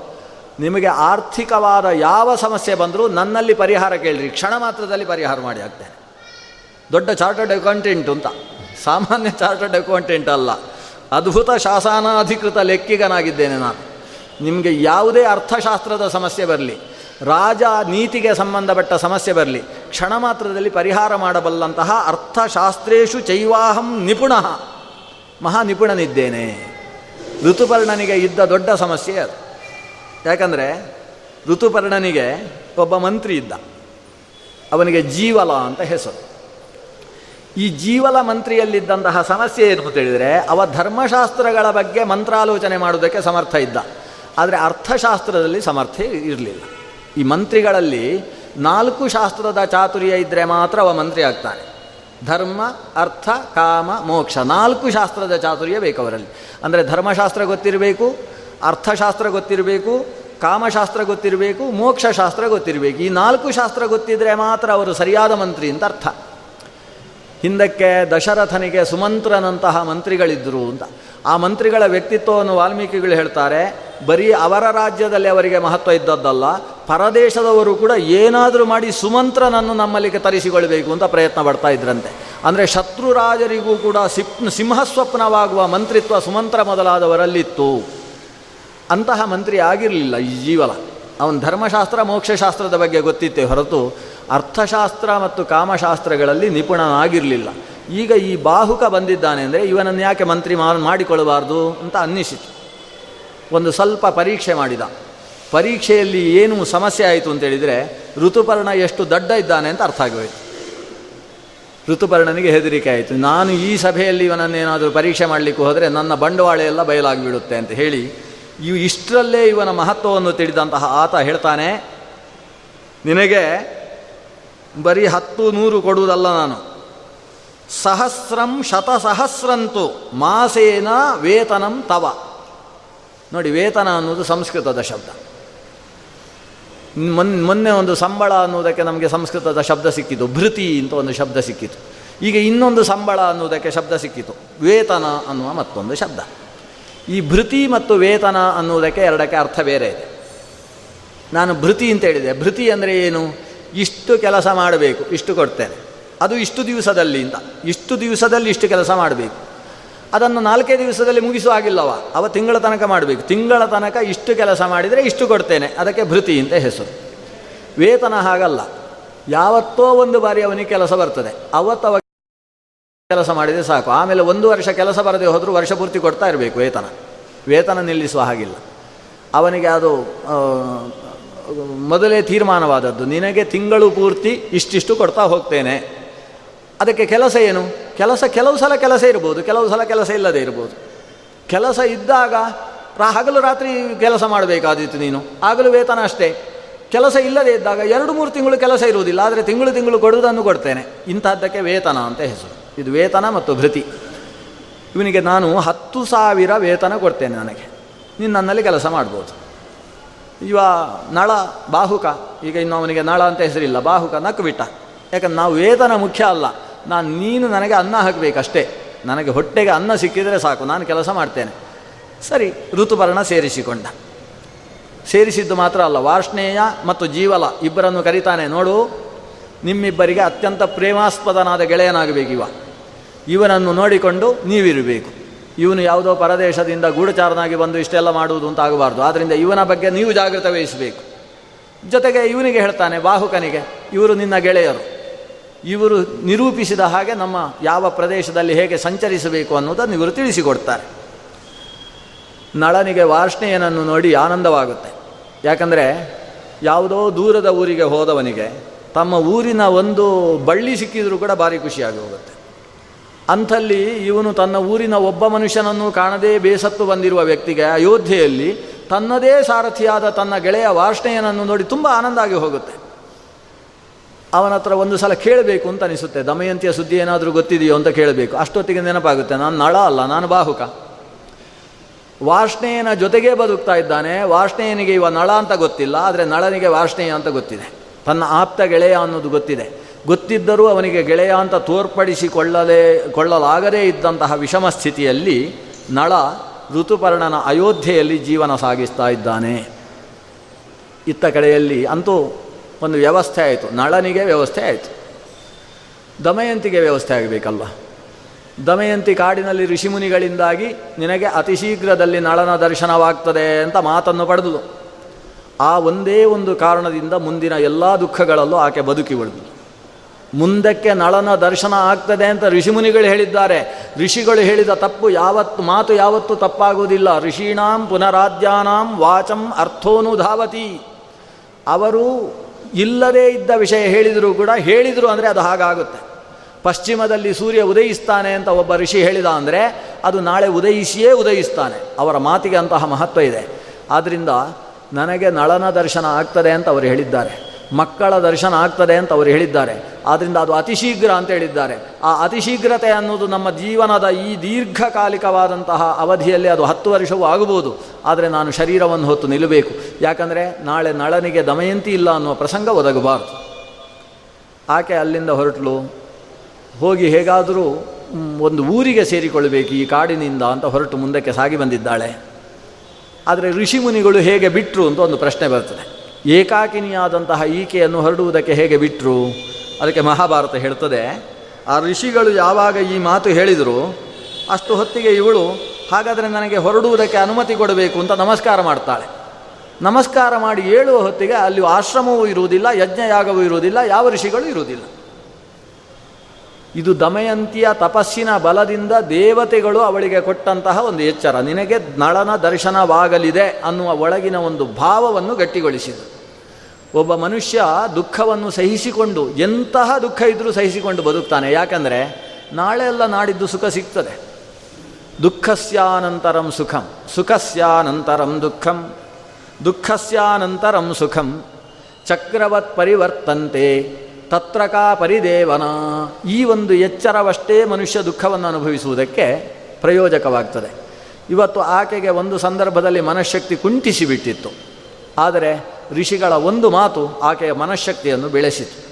ಮನುಷ್ಯ ದೀರ್ಘಕಾಲ ಬದುಕುವುದು ಯಾಕೆ? ಮನಃಶಕ್ತಿಯಿಂದ. ಅವನ ಶರೀರ ಶಕ್ತಿ ಅನ್ನುವುದು ಅವನನ್ನು ದೀರ್ಘಕಾಲ ಬದುಕಿಸುವುದಿಲ್ಲ, ಮನಃಶಕ್ತಿ ಬದುಕಿಸ್ತದೆ. ಅವನಿಗೆ ನಾನು ಇನ್ನೂ ಬದುಕುವುದಿಲ್ಲ, ಬದುಕಿ ಪ್ರಯೋಜನ ಇಲ್ಲ ಅಂತ ಯಾವಾಗ ಅನಿಸ್ಲಿಕ್ಕೆ ಶುರು ಆಗುತ್ತೆ, ಅವತ್ತಿಂದ ಶರೀರ ಕುಂಠಿತವಾಗುವುದಕ್ಕೆ ಪ್ರಾರಂಭವಾಗುತ್ತೆ. ಅವನಿಗೆ ನೂರ ಐವತ್ತು ವರ್ಷವಾಗಿದ್ದರೂ ಮನಃಶಕ್ತಿ ಗಟ್ಟಿಯಾಗಿದ್ದರೆ ಆತ ಯುವಕನಾಗಿಯೇ ಇರ್ತಾನೆ. ಇದು ಧರ್ಮಶಾಸ್ತ್ರದ ನಿರ್ಣಯ ಮಾತ್ರ ಅಲ್ಲ, ಅರ್ಥಶಾಸ್ತ್ರದ ನಿರ್ಣಯವೂ ಕೂಡ ಹಾಗೇ ಇದೆ. ಆದ್ದರಿಂದ ಈಕೆ ಮನಃಶಕ್ತಿಯಿಂದ ಆ ಋಷಿಗಳ ಆಶೀರ್ವಾದದಿಂದ ಗಟ್ಟಿಯಾಗಿದ್ದಾಳೆ. ಮುಂದಕ್ಕೆ ಬರುವಾಗ ಒಂದು ವರ್ತಕರ ದೊಡ್ಡ ಗುಂಪು ಕಾಣಿಸಿತು. ವರ್ತಕರ ಗುಂಪಿನಲ್ಲಿ ಆಕೆ ಸೇರಿಕೊಳ್ತಾಳೆ. ಆದರೆ ತಲೆ ಕೆದರಿಕೊಂಡು ಏಕವಸ್ತ್ರದಲ್ಲಿದ್ದಂಥ ಆಕೆಯನ್ನು ನೋಡಿ ಅವರು ಹೆದರಿಕೊಳ್ತಾರೆ. ಇದು ಕಾಡಿನಲ್ಲಿ ಯಾವುದೋ ಪಿಶಾಚಿ ಅಂತ ಅಂದ್ಕೊಂಡು ಬಿಡ್ತಾರೆ. ಆದರೆ ಈಕೆಯ ಮುಖದಲ್ಲಿದ್ದಂತಹ ಚರ್ಯೆಯನ್ನು ನೋಡಿ ಇದು ಶ್ರೇಷ್ಠವಾದ ವ್ಯಕ್ತಿತ್ವ ಅಂತ ಅದರ ನಾಯಕ ಅರ್ಥ ಮಾಡಿಕೊಳ್ತಾನೆ. ಪರಸ್ಪರ ಪರಿಚಯ ಆಗ್ತದೆ. ಯಾವುದೋ ನಲ ಅನ್ನೋವನ ಹೆಂಡತಿಯಂತೆ ಅಂತ ಅಷ್ಟು ಗೊತ್ತಾಗುತ್ತೆ ಅವನಿಗೆ. ನಲ ಅನ್ನುವ ಪುರುಷನನ್ನು ನಾವು ನೋಡಲೇ ಇಲ್ಲ ಅಲ್ವಾ? ನೋಡೋಣ ನಮ್ಮ ಜೊತೆಗೆ ಊರಿಗೆ ಬಾ, ಅಲ್ಲಿ ಸಿಗಲಿಕ್ಕೆ ಸಾಕು ಅಂತ ಹೇಳಿ ಸೇರಿಸಿಕೊಳ್ತಾನೆ. ಆ ಸಾರ್ಥದ ಜೊತೆಗೆ, ವಣಿಕ್ ಸಾರ್ಥದ ಜೊತೆಗೆ ಆಕೆ ಮುಂದಕ್ಕೆ ಬಂದು ಅಲ್ಲಿಗೆ ರಾತ್ರಿ ಆಯಿತು. ರಾತ್ರಿ ಹೊತ್ತಿಗೆ ಅಲ್ಲೊಂದು ಸರೋವರದ ಸುತ್ತ ಇವರು ಬೀಡುಬಿಟ್ರು ಅಲ್ಲಿ ನೀರು ಕುಡಿದು ಏನೋ ಆಹಾರವನ್ನು ತಗೊಂಡ್ರು ಎಲ್ಲರೂ ಮಲ್ಕೊಂಡ್ರು. ಮಲ್ಕೊಂಡು ಮಧ್ಯರಾತ್ರಿ ಆಗುವ ಹೊತ್ತಿಗೆ ಎತ್ತರದ ಪರ್ವತದಲ್ಲಿ ವಾಸ ಮಾಡ್ತಾ ಇದ್ದಂತಹ ಕಾಡಾನೆಗಳ ಗುಂಪು ನೀರು ಕುಡಿಯುವುದಕ್ಕೋಸ್ಕರ ಬಂದಿದ್ದಾವೆ. ಬರುವಾಗ ಇಲ್ಲಿ ದೊಡ್ಡ ಸಮುದಾಯ ಮಲ್ಕೊಂಡಿದೆ. ತಮ್ಮ ದಾರಿಗೆ ಅಡ್ಡವಾಗಿ ಡೇರೆ ಹಾಕಿ ಮಲಗಿದ್ದವರ ಮೇಲೆ ಆನೆಗಳಿಗೆ ಸಿಟ್ಟು ಬರುತ್ತೆ. ಅದರ ಮೇಲೆ ಯದ್ವಾತದ್ವಾ ಓಡಾಡಿ ಇದ್ದವರನ್ನೆಲ್ಲ ಪುಡಿಗುಟ್ಟುತ್ತೆ. ಒಂದಷ್ಟು ಜನ ಕೈಕಾಲು ಕಳ್ಕೊಳ್ತಾರೆ, ಇನ್ನೊಂದಷ್ಟು ಜನ ಓಡಿ ಹೋಗಿ ಪೊದೆಯ ಮಧ್ಯದಲ್ಲಿ ರಕ್ಷಣೆಯನ್ನು ಪಡಿತಾರೆ. ಹಾಹಾಕಾರ ಆಕ್ರಂದನಗಳು ಬಂದು ಬಿಡ್ತಾವೆ. ಇವರ ವಣಿಕ್ ಸಾರ್ಥದ ಜೊತೆಗಿದ್ದಂತಹ ಹೆಣ್ಣಾನೆಗಳನ್ನು ಕಂಡು ಆ ಆನೆಗಳು ಗಲಾಟೆ ಮಾಡಿ ಜೊತೆ ಸೇರಿ ಏನೇನು ಅವೆಲ್ಲ ಓಡಾಡಿಬಿಟ್ಟು ಇನ್ನಷ್ಟು ಹಾನಿಯಾಗುತ್ತೆ. ಆನೆಗಳೆಲ್ಲ ಓಡಿ ಹೋದ ಮೇಲೆ, ನೀರು ಕುಡಿದು ಹೋಗಿ ಆದ ಮೇಲೆ ಬದುಕಿ ಉಳಿದವರೆಲ್ಲ ಸಮುದಾಯದಲ್ಲಿ ಬಂದರು. ಯಾರ್ಯಾರು ಸತ್ತಿದ್ದಾರೆ ಅಂತ ರೋಧಿಸಿದರು. ಬೆಳಗಾಯಿತು. ಯಾಕೆ ಹೀಗಾಯಿತು ಅಂತ ಪ್ರಶ್ನಿಸಿಕೊಳ್ತಾರೆ ಅವರು. ಏನು, ನಮ್ಮ ದೇವತೆಯಾದ ಮಣಿಭದ್ರನನ್ನು ನಾವು ಪೂಜೆ ಮಾಡಲಿಲ್ಲ ಅಂತ ಹೀಗಾಯಿತು. ಅಥವಾ ನಮ್ಮ ವಣಿಕ್ ಸಾರ್ಥಕ್ಕೆ ಒಡೆಯನಾದ ವೈಶ್ರವಣ ಅನಿಸಿದ ಕುಬೇರನ ಪೂಜೆ ತಪ್ಪಾಗಿ ಮಾಡಿದ್ದೇವೋ, ಯಾಕೆ ಹೀಗಾಯಿತು? ಎಲ್ಲ ತೀರ್ಮಾನ ಮಾಡಿ ಕೊನೆಗೆ ಹೇಳ್ತಾರೆ ಇದು ಯಾವುದು ಅಲ್ಲ ಹೊಸ ಪಿಶಾಚಿ ನಮ್ಮ ಜೊತೆಗೆ ಬಂದದ್ದೇ ಸಮಸ್ಯೆ ಆದದ್ದು ಅಂತ ಶುರು ಮಾಡಿದರು. ಅದೊಂದು ನಿನ್ನೆ ತಲೆ ಬಿರುಕು ಹಾಕ್ಕೊಂಡಿದ್ದ ಒಂದು ತಲೆಯೂ ಸರಿಯಾಗಿ ಬೈತಲೆ ತೆಗೆದು ಬಾಚಿಕೊಳ್ಳದೇ ಇದ್ದಂಥ ಒಂದು ಹೆಣ್ಣು ಮಗಳು ನಮ್ಮ ಜೊತೆಗೆ ಸೇರಿಕೊಂಡಿದ್ದಾಳಲ್ಲ, ಅದೇ ತೊಂದರೆ. ಅದು ಯಾವುದು ನಾನೇ, ನಾನು ಮೊದಲೇ ಹೇಳಿದ್ದೆ, ಅದೊಂದು ಭೂತ ಸೇರಿಸಿಕೊಳ್ಳಬೇಡಿ ಅಂತ ಹೇಳಿದೆ. ಕೇಳಲಿಲ್ಲ ನೀವು, ಸೇರಿಸಿಕೊಂಡ್ರಿ. ಆ ಅನಿಷ್ಟ ನಮ್ಮಲ್ಲಿ ಸೇರಿಕೊಂಡದ್ದಕ್ಕೆ ಇಷ್ಟು ತೊಂದರೆ ಆಯಿತು. ಇಬ್, ಒಬ್ಬ ಹೀಗೆ ಹೇಳಿದ, ಇನ್ನೊಬ್ಬ ಅನುಮೋದಿಸಿದ, ಹೋಗಿ ಕಲ್ಲು ಹೊಡೀರಿ ಅವಳಿಗೆ ಅಂತ ಶುರು ಮಾಡಿದರು. ನಾಲ್ಕು ಜನ ಕಲ್ಲು, ಮುಳ್ಳು ಎಲ್ಲ ಹಿಡ್ಕೊಂಡು ಬಂದರು ಇವಳನ್ನು ಹೊಡೆಯುವುದಕ್ಕೆ. ಈಕೆ ಕಣ್ಣು ಮುಚ್ಚಿಕೊಂಡು ದೇವರನ್ನು ಪ್ರಾರ್ಥಿಸುವುದಕ್ಕೆ ಪ್ರಾರಂಭಿಸಿದರು ಆಗ ನಾಲ್ಕು ಜನ ಹೇಳಿದರು, ನೋಡಿ, ಏನೋ ಮಾಟ ಮಾಡ್ತಾ ಇದ್ದಾಳೆ, ಹೊಡೀರಿ ಅಂತ. ಇವಳು ಕಣ್ಣು ಮುಚ್ಚಿ ದೇವರನ್ನು ಪ್ರಾರ್ಥಿಸುವುದಕ್ಕೂ ಅವಕಾಶ ಇಲ್ಲ. ಆದರೆ ಹೊಡೆಯುವುದಕ್ಕೆ ಬಂದವರಿಗೆ ಹೆದರಿಕೆ ಪ್ರಾರಂಭ ಆಯಿತು. ಇವಳು ಧ್ಯಾನಿಸ್ತಾ ಇದ್ದಾಳೆ ಅಂದರೆ ಏನೋ ಮಾಡಿಬಿಡ್ತಾಳೆ ಅಂತ ಹೊಡಿಲಿಕ್ಕೆ ಬಂದವರು ಹೊಡೆಯೋದು. ಮೊದಲೇ ಇಷ್ಟು ಮಾಟಗಾರ್ತಿ ಇವಳು ರಾತ್ರಿಯಲ್ಲಿ ನಮ್ಮನ್ನೆಲ್ಲ ಸಾಯಿಸುವ ಹಾಗೆ ಆನೆಗಳನ್ನು ತರಿಸಿಬಿಟ್ಟಿದ್ದಾಳೆ. ಈಗ ನಾವು ಹೊಡೆಯುವುದಕ್ಕೆ ಬಂದಾಗ ಇವಳು ಕಣ್ಣು ಮುಚ್ಚಿ ಧ್ಯಾನ ಮಾಡ್ತಾಳೆ ಅಂದರೆ ಇನ್ನೇನಾಗಿಬಿಡುತ್ತೋ ಅಂತ ಹೆದರಿಕೆ ಆಗಬೇಕು ಹೆದರಿಕೆ ಆಗಿ ಆ ಕಡೆ ಹೊಡಿದ್ರು ಬೇಡ, ಅವಳನ್ನು ಇಲ್ಲೇ ಬಿಟ್ಟು ಹೊರಟು ಬಿಡುವ ನಾವು. ಸುಮ್ಮನೆ ಅವಳಿಗೆ ಹೊಡೆದು ಬರೆದು ಇನ್ನೇನು ಅನಿಷ್ಟ ಆಗೋದು ಬೇಡ ಅಂತ ಅದೃಷ್ಟವಶಾತ್ ಹೊರಟು ಹೊರಟ್ರೆ ಇವಳು ಮೆಲ್ಲ ಎದ್ದು ಹಿಂಭಾಗದಲ್ಲಿದ್ದಂತಹ ಸಾರ್ಥನಾಯಕರ ಬ್ರಾಹ್ಮಣರ ಗುಂಪಿನ ಜೊತೆಗೆ ಇವಳು ನಡೆಯುವುದಕ್ಕೆ ಪ್ರಾರಂಭಿಸಿದ್ದು ಹಿಂದೆ ಇದ್ದಾಳಲ್ವಾ, ಹಿಂದಿನ ಗುಂಪಿನಲ್ಲಿದ್ದಾಳಲ್ವ ಅಂತ ಮುಂದಿನವರು ಮಾತಾಡದೆ ಸಾಗಿದ್ರು. ಆ ಗುಂಪು ಕಾಡನ್ನು ದಾಟಿಸಿ ಚೇದಿ ರಾಜ್ಯಕ್ಕೆ ಬಂತು. ಚೇದಿ ರಾಜ್ಯದ ಅಧಿಪತಿಯಾಗಿರತಕ್ಕಂತಹ ವೃಷಸೇನ, ವೃಷಸೇನನ ತಾಯಿಯಾದಂತಹ ರಾಜಮಾತೆ ಪ್ರಾಸಾದದ ಮೇಲೆ ನಿಂತು ನೋಡ್ತಾಳೆ. ಇವಳೊಬ್ಬಳು ಅರ್ಧ ಬಟ್ಟೆ ಇಟ್ಟುಕೊಂಡು ವಿಚಿತ್ರವಾದ ಸ್ವರೂಪದಿಂದ ನಡೆದು ಬರ್ತಾ ಇದ್ದಾಳೆ. ಅವಳ ನಡೆಯನ್ನು ಗಜರಾಜಗಾಮಿಯಾದಂತಹ ಆಕೆಯ ಗಮನವನ್ನು ಕಂಡು ಇದು ಸಾಮಾನ್ಯ ವ್ಯಕ್ತಿತ್ವ ಅಲ್ಲ, ರಾಜ ವ್ಯಕ್ತಿತ್ವ ಆಕೆಯಲ್ಲಿ ಕಾಣಿಸುತ್ತೆ ಅಂತ ಆ ರಾಜಮಾತೆ ಊಹಿಸ್ತಾಳೆ. ಊಹಿಸಿದವಳು ಆಕೆಯನ್ನು ನಮ್ಮ ಒಳಗೆ ಕರ್ಕೊಂಡು ಬನ್ನಿ ಅಂತ ದಾಸಿಯನ್ನು ಕೊಟ್ಟು ಕಳಿಸ್ತಾಳೆ. ದಾಸಿ ಒಳಗೆ ಕರ್ಕೊಂಡು ಬಂದ ಮೇಲೆ ಏನು ಸಮಸ್ಯೆ, ಏನು ಕಥೆ ನಿನ್ನದು ಅಂತ ಆಕೆ ಪ್ರಶ್ನಿಸಿದಾಗ ಇವಳು, ನಾನು ನಲನ ಹೆಂಡತಿ ಅಂತ ಹೇಳುವುದಿಲ್ಲ. ಯಾಕಂದರೆ ರಾಜಮಾತೆಗೆ ನಲನ ಹೆಂಡತಿ ಅಂತ ಹೇಳಿ ನಳನ ದುರವಸ್ಥೆಯನ್ನು ರಾಜ್ಯದಲ್ಲಿ ನಾನು ಹೇಳಿಸಿಕೊಂಡು ಅವನ ವ್ಯಕ್ತಿತ್ವವನ್ನು ಕುಂಠಿತಗೊಳಿಸತಕ್ಕಂತಹ ಮನಸ್ಥಿತಿ ಆಕೆಗೆ ಇರಲಿಲ್ಲ. ಅವಳು ನಾನೊಂದು ಮನೆಯಲ್ಲಿ ಕೆಲಸ ಮಾಡತಕ್ಕಂತಹ ಸೈರಂಧ್ರಿ ಇದ್ದೇನೆ. ನನ್ನ ಗಂಡ ನನ್ನನ್ನು ಕಾಡಿನಲ್ಲಿ ಬಿಟ್ಟು ಹೋಗಬೇಕಾದ ಪ್ರಸಂಗ ಬಂತು. ದ್ಯೂತವನ್ನು ಆಡುವ ವ್ಯಸನಕ್ಕೆ ಆತ ಸಿಕ್ಕು ಹಾಕಿಕೊಂಡು ಇಂತಹ ಪ್ರಸಂಗ ನನಗೆ ಬಂದು ಹೋಗಿದೆ. ರಕ್ಷಕರಿಲ್ಲದೆ ಒದ್ದಾಡಿ ಕೊನೆಗೆ ಈ ಸಾರ್ಥದ ಜೊತೆಗೆ ಊರಿಗೆ ಬಂದಿದ್ದೇನೆ. ಈಕೆ ಹೇಳ್ತಾಳೆ, ನೀನು ಹೆದರಬೇಡ. ನಮ್ಮ ಮನೆಯಲ್ಲಿ ಚೆನ್ನಾಗಿ ಬದುಕುವುದಕ್ಕೆ ಅವಕಾಶ ಮಾಡಿಕೊಡ್ತೇನೆ. ಆದರೆ ಇವಳೇ ಹೇಳ್ತಾಳೆ, ದಮಯಂತಿ, ನನಗೆ ಒಂದು ವ್ರತ ಇದೆ.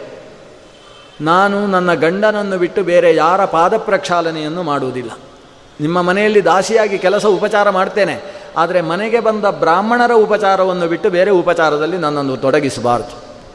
ಅಲ್ಲದೆ ನಾನೇ ಮಾಡಿಕೊಂಡ ಅಡಿಗೆಯನ್ನು ನಾನು ತಿಂತೇನೆ ಹೊರತು ಬೇರೆಯವರು ಮಾಡಿದ ಆಹಾರವನ್ನು ನಾನು ಸ್ವೀಕರಿಸುವುದಿಲ್ಲ.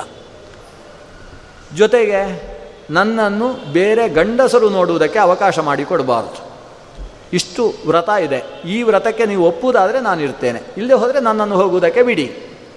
ಆ ರಾಜ ಮಾತೆ, ಛೇದಿ ಮಾತೆ, ಈಕೆಗೆ ಎಲ್ಲ ನಿರ್ಬಂಧಗಳಿಗೂ ಕೂಡ ಒಪ್ಪಿಕೊಂಡು ತನ್ನಲ್ಲಿ ವಾಸ ಮಾಡುವುದಕ್ಕೆ ಅವಕಾಶ ಮಾಡಿಕೊಡ್ತಾಳೆ ಅವಳ ಮಗಳು ಸುನಂದೆ. ಆ ಸುನಂದೆಯನ್ನು ಕರೆದು ಹೇಳ್ತಾಳೆ, ನಿನ್ನ ಗೆಳತಿ ಇವಳು, ಇವಳನ್ನು ರಕ್ಷಣೆ ಮಾಡುವ ಜವಾಬ್ದಾರಿ ನಿನ್ನದು. ಸುನಂದೆ ಮತ್ತು ದಮಯಂತಿ ಅಂತೂ ಈಗ ದಮಯಂತಿಗೂ ಒಂದು ವ್ಯವಸ್ಥೆ ಆಯಿತು. ಅವಳು ಆನಂದವಾಗಿದ್ದಾಳೆ, ಆದರೆ ನಿರಂತರ ಕಣ್ಣೀರು ಹಾಕಿಕೊಂಡೇ ಆನಂದವಾಗಿದ್ದಾಳೆ. ನಲನದ್ದೇ ನೆನಪು. ಯಾವ ಸುಖಭಾಗ್ಯಗಳು ಅಲ್ಲಿ ಲಭಿಸಿದರೂ ಒಬ್ಬ ಬ್ರಾಹ್ಮಣನಿಗೆ ಅನ್ನದಾನ ಮಾಡಿ ಬಡಿಸುವ ಕೆಲಸ ಇವಳದ್ದೇ. ಆ ಕೆಲಸವಾದ ಮೇಲೆ ಬ್ರಾಹ್ಮಣರು ಮನಸ್ಸು ತುಂಬಿ ಆಶೀರ್ವಾದ ಮಾಡ್ತಾರೆ. ಗಂಡನ ಜೊತೆಗೆ ದೀರ್ಘಕಾಲ ಚೆನ್ನಾಗಿರು ಅಂತ. ಗಂಡನ ಹೆಸರು ಬಂದಾಗ ಸಾಕು, ಇವಳ ಕಣ್ಣಲ್ಲಿ ನೀರೋದಿರು ಆ ಸ್ಥಿತಿಯಲ್ಲಿ ಅವಳಲ್ಲಿದ್ದಾಗ ಒಂದು ಸಂದರ್ಭದಲ್ಲಿ ಭೀಮರಾಜನಿಗೆ ಇವಳು ಇಲ್ಲಿದ್ದಾಳೆ ಅನ್ನೋ ವಿಷಯ ಗೊತ್ತಾಗುತ್ತೆ. ಅಲ್ಲಿಂದ ಅವಳು ತವರು ಮನೆಗೆ ಬಂದು ಸೇರ್ತಾಳೆ. ಕತೆ ತುಂಬ ದೊಡ್ಡದು. ಈ ಕತೆ ಮುಗಿಯುವುದಿಲ್ಲ. ನಾಳೆಗೆ ಮುಗಿಬೇಕು ನಮಗೆ. ಹಾಗಾಗಿ ಇನ್ನೊಂದು ಎರಡು ನಿಮಿಷದಲ್ಲಿ ಸ್ವಲ್ಪ ಕತೆ ಮುಂದೆ ತಂದು ನಿಲ್ಲಿಸ್ತೇನೆ. ಅಲ್ಲಿ ಭೀಮಸೇನ ರಾಜ ವಿದರ್ಭ ದೇಶದ ರಾಜನಿಗೆ ನಳ ಮತ್ತು ದಮಯಂತಿಯರು ಕಾಡುಪಾಲಾಗಿದ್ದಾರೆ ಅನ್ನುವ ವಿಷಯ ಗೊತ್ತಾದಾಗ ತುಂಬ ದುಃಖವಾಗ್ತದೆ.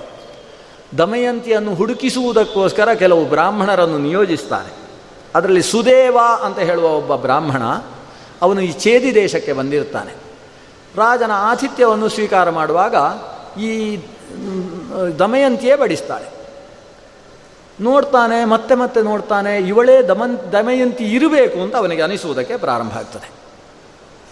ಅವಳನ್ನು ಸ್ವಲ್ಪ ಜಾಸ್ತಿ ಜಾಸ್ತಿ ಬಡಿಸಿಕೊಳ್ತಾನೆ, ಅದು ಬೇಕು, ಇದು ಬೇಕು ಅಂತ ಕರೆಸಿಕೊಳ್ತಾನೆ. ಅವನು ಭಾಳ ಚಂದ ಇದೆ ಆ ಕಥೆ. ಒಂದು ಸ್ವಲ್ಪ ವಿದೂಷಕ ಇದ್ದ ಹಾಗಿದ್ದಾನೆ ವಸುದೇವ ಸುದೇವ. ಅವಳನ್ನು ಮತ್ತೆ ಮತ್ತೆ ಕರೆಸಿಕೊಂಡು ಬದುಕಿ ಬಡಿಸಿಕೊಳ್ತಾನೆ. ಬಡಿಸಿಕೊಂಡು ಮುಖ ನೋಡ್ತಾನೆ. ಅಲ್ಲ, ಮುಖದಲ್ಲಿ ನಾಮ ಯಾಕೆ ಸರಿಯಾಗಿ ಹಾಕೊಳ್ಳಿಲ್ಲ ಅಂತ ಎಲ್ಲ ಪ್ರಶ್ನೆ ಮಾಡ್ತಾನೆ. ಮುಖ ನೋಡುವುದು ಮಾತಾಡಿಸು ಯಾಕೆ ಮುಖ ನೋಡ್ತಾನೆ ಅಂದರೆ ಅವನಿಗೆ ಒಂದು ವಿಷಯ ಗೊತ್ತಿದೆ. ದಮಯಂತಿ ಅವಳಿಗೆ ಎರಡು ಹುಬ್ಬುಗಳ ಮಧ್ಯದಲ್ಲಿ ಒಂದು ತಿಲದ ಆಕಾರದ ಮಚ್ಚೆ ಇದೆ ಅಂತ ಗೊತ್ತಿದೆ.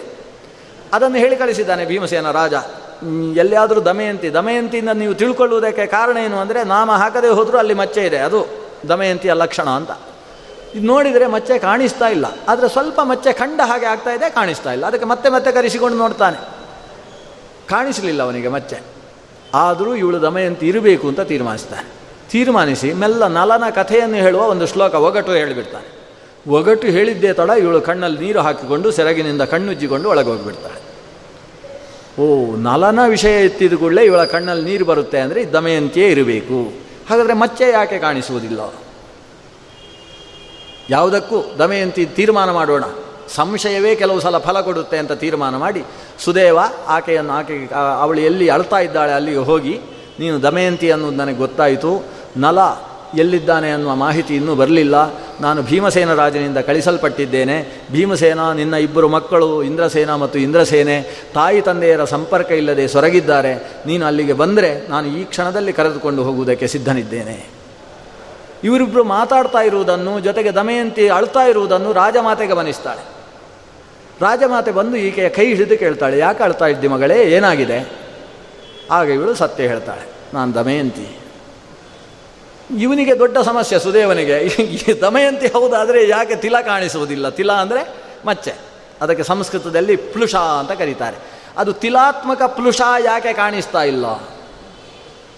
ಆಗ ದಮಯಂತಿ ತನ್ನ ಬಟ್ಟೆಯನ್ನು ಹಿಡಿದು ಒರೆಸಿಕೊಳ್ತಾಳೆ. ಅಷ್ಟು ಧೂಳು ಕೊಳೆ ಅಂಟಿ ಹೋಗಿತ್ತಂತೆ ತಲೆಯಲ್ಲಿ. ಇವಳು ಸ್ನಾನ ಸರಿಯಾಗಿ ಮಾಡ್ತಾ ಇಲ್ಲ ಅಂತ ಹೇಳುವುದಕ್ಕೆ ವೇದವ್ಯಾಸರು ಬಳಸಿಕೊಂಡ ಕಥೆ ಇದು. ಅದನ್ನು ತೆಗೆದಾಗ ಅಲ್ಲಿ ಕಾಣಿಸಿತು ಪ್ಲುಷ. ಕಣ್ಣೀರಿನ ನೀರಿನಿಂದ ಒರೆಸಿಕೊಂಡಾಗ ಪ್ಲುಷ ಕಾಣಿಸಿತು. ಆಗ ಮಗಳೇ ಅಂತೇಳಿ ಅಪ್ಪಿಕೊಳ್ತಾಳೆ ಆ ರಾಜ ಮಾತೆ. ನನ್ನ ಅಕ್ಕನ ಮಗಳು ನೀನು ಅಂತ. ಯಾಕಂದರೆ ಅವಳು ಕಥೆ ಹೇಳ್ತಾಳೆ. ನಾವಿಬ್ಬರು ಕೂಡ ಅಕ್ಕ ತಂಗಿಯರು ನನ್ನನ್ನು ಇಲ್ಲಿ ಕೊಟ್ಟು ಮದುವೆ ಮಾಡಿದರು, ನನ್ನ ಅಕ್ಕನನ್ನು ಅಲ್ಲಿಗೆ ಭೀಮಸೇನಿಗೆ ಕೊಟ್ಟು ಮದುವೆ ಮಾಡಿದರು. ನೀನು ಹುಟ್ಟಿದ ವಿಷಯವೂ ಗೊತ್ತು, ಆದರೆ ನಮಗೂ ನಿಮಗೂ ಸ್ವಲ್ಪ ವೈಮನಸ್ಸು ಇದ್ದದ್ರಿಂದ ನಾನು ನಿನ್ನನ್ನು ನೋಡೋದಕ್ಕೆ ನಾಮಕರಣಕ್ಕೆ ಬರಲಿಕ್ಕೆ ಆಗಲಿಲ್ಲ. ಆಮೇಲೆ ನಮ್ಮಿಬ್ಬರಿಗೂ ಸಂಧಿ ಆದಾಗ ನಿಮಗೆ ಮದುವೆ ಆಗಿ ಹಾಗಾಗಿ ನಿಂದು ಗೊತ್ತೇ ಆಗಲಿಲ್ಲ ನನಗೆ. ಇಂಥದ್ದೆಲ್ಲ ನಡೆದಿತ್ತು ಘಟನೆ. ಇವಳು ಚಿಕ್ಕಮ್ಮ ಆಗಬೇಕು. ಅದೇ ನಮ್ಮ ನಿಮ್ಮನ್ನು ನೋಡಿದಾಗ ನನಗೆ ಅಮ್ಮ ಅಂತಲೇ ಅನಿಸ್ತಾ ಇತ್ತು ಅಂತ ಇವಳು ಹೇಳ್ತಾಳೆ. ನನಗೆ ಅಮ್ಮನ ಹಾಗೆ ಇದ್ದಾಳೆ ಇವಳು ಅಂತ ಅನಿಸ್ತಾ ಇತ್ತು. ನೀವು ಕೂಡ ಮಾತೃಪ್ರೀತಿಯನ್ನೇ ನನ್ನಲ್ಲಿ ತೋರಿಸಿದ್ದೀರಿ. ಕೊನೆಗೆ ಅವಳು ಕೇಳ್ತಾಳೆ, ಒಂದು ಅನುಕೂಲ ಮಾಡಿಕೊಡಬೇಕು. ನಾನು ನನ್ನ ತವರು ಮನೆಗೆ ಹೋಗಬೇಕು. ಅದಕ್ಕೆ ಅನುಕೂಲ ಮಾಡಿಕೊಡಿ. ಚಿಕ್ಕಮ್ಮ ಭಾರವಾದ ಮನಸ್ಸಿನಿಂದ ರಥದಲ್ಲಿ ಸುದೇವನಿಗೂ ವ್ಯವಸ್ಥೆ ಮಾಡಿ ಸುದೇವ ಅನ್ನುವ ಆ ಶ್ರೇಷ್ಠ ಬ್ರಾಹ್ಮಣನ ಜೊತೆಗೆ ಈಕೆಯನ್ನು ಚೇದಿ ದೇಶದಿಂದ ವಿದರ್ಭ ದೇಶಕ್ಕೆ ಕಳಿಸಿಕೊಟ್ಟಿದ್ದಾಳೆ. ವಿದರ್ಭ ದೇಶವನ್ನು ಈಕೆ ತಲುಪಿದ್ದಾಳೆ. ತಂದೆ ತಾಯಿಯರು ಮತ್ತು ತನ್ನ ಪ್ರೀತಿಯ ಇಬ್ಬರು ಮಕ್ಕಳ ಜೊತೆಗೆ ದಮಯಂತಿ ಇದ್ದಾಳೆ ಅನ್ನುವ ವಿಷಯದ ಜೊತೆಗೆ ಇವತ್ತಿನ ಅನುಸಂಧಾನ ನಿಲ್ಲಿಸೋಣ. ನಾಳೆ ಮತ್ತೆ ನಳದಮಯಂತಿಯರು ಮತ್ತೆ ಸೇರಿ ಕಲಿಯ ಮಹಾತ್ಮೆ ಏನು ಅನ್ನುವುದರ ಉಪಸಂಹಾರದ ಜೊತೆಗೆ ನಾಳೆ ಅನುಸಂಧಾನವನ್ನು ಮಾಡೋಣ. ಶ್ರೀಕೃಷ್ಣಾರ್ಪಣ ವಸ್ತು.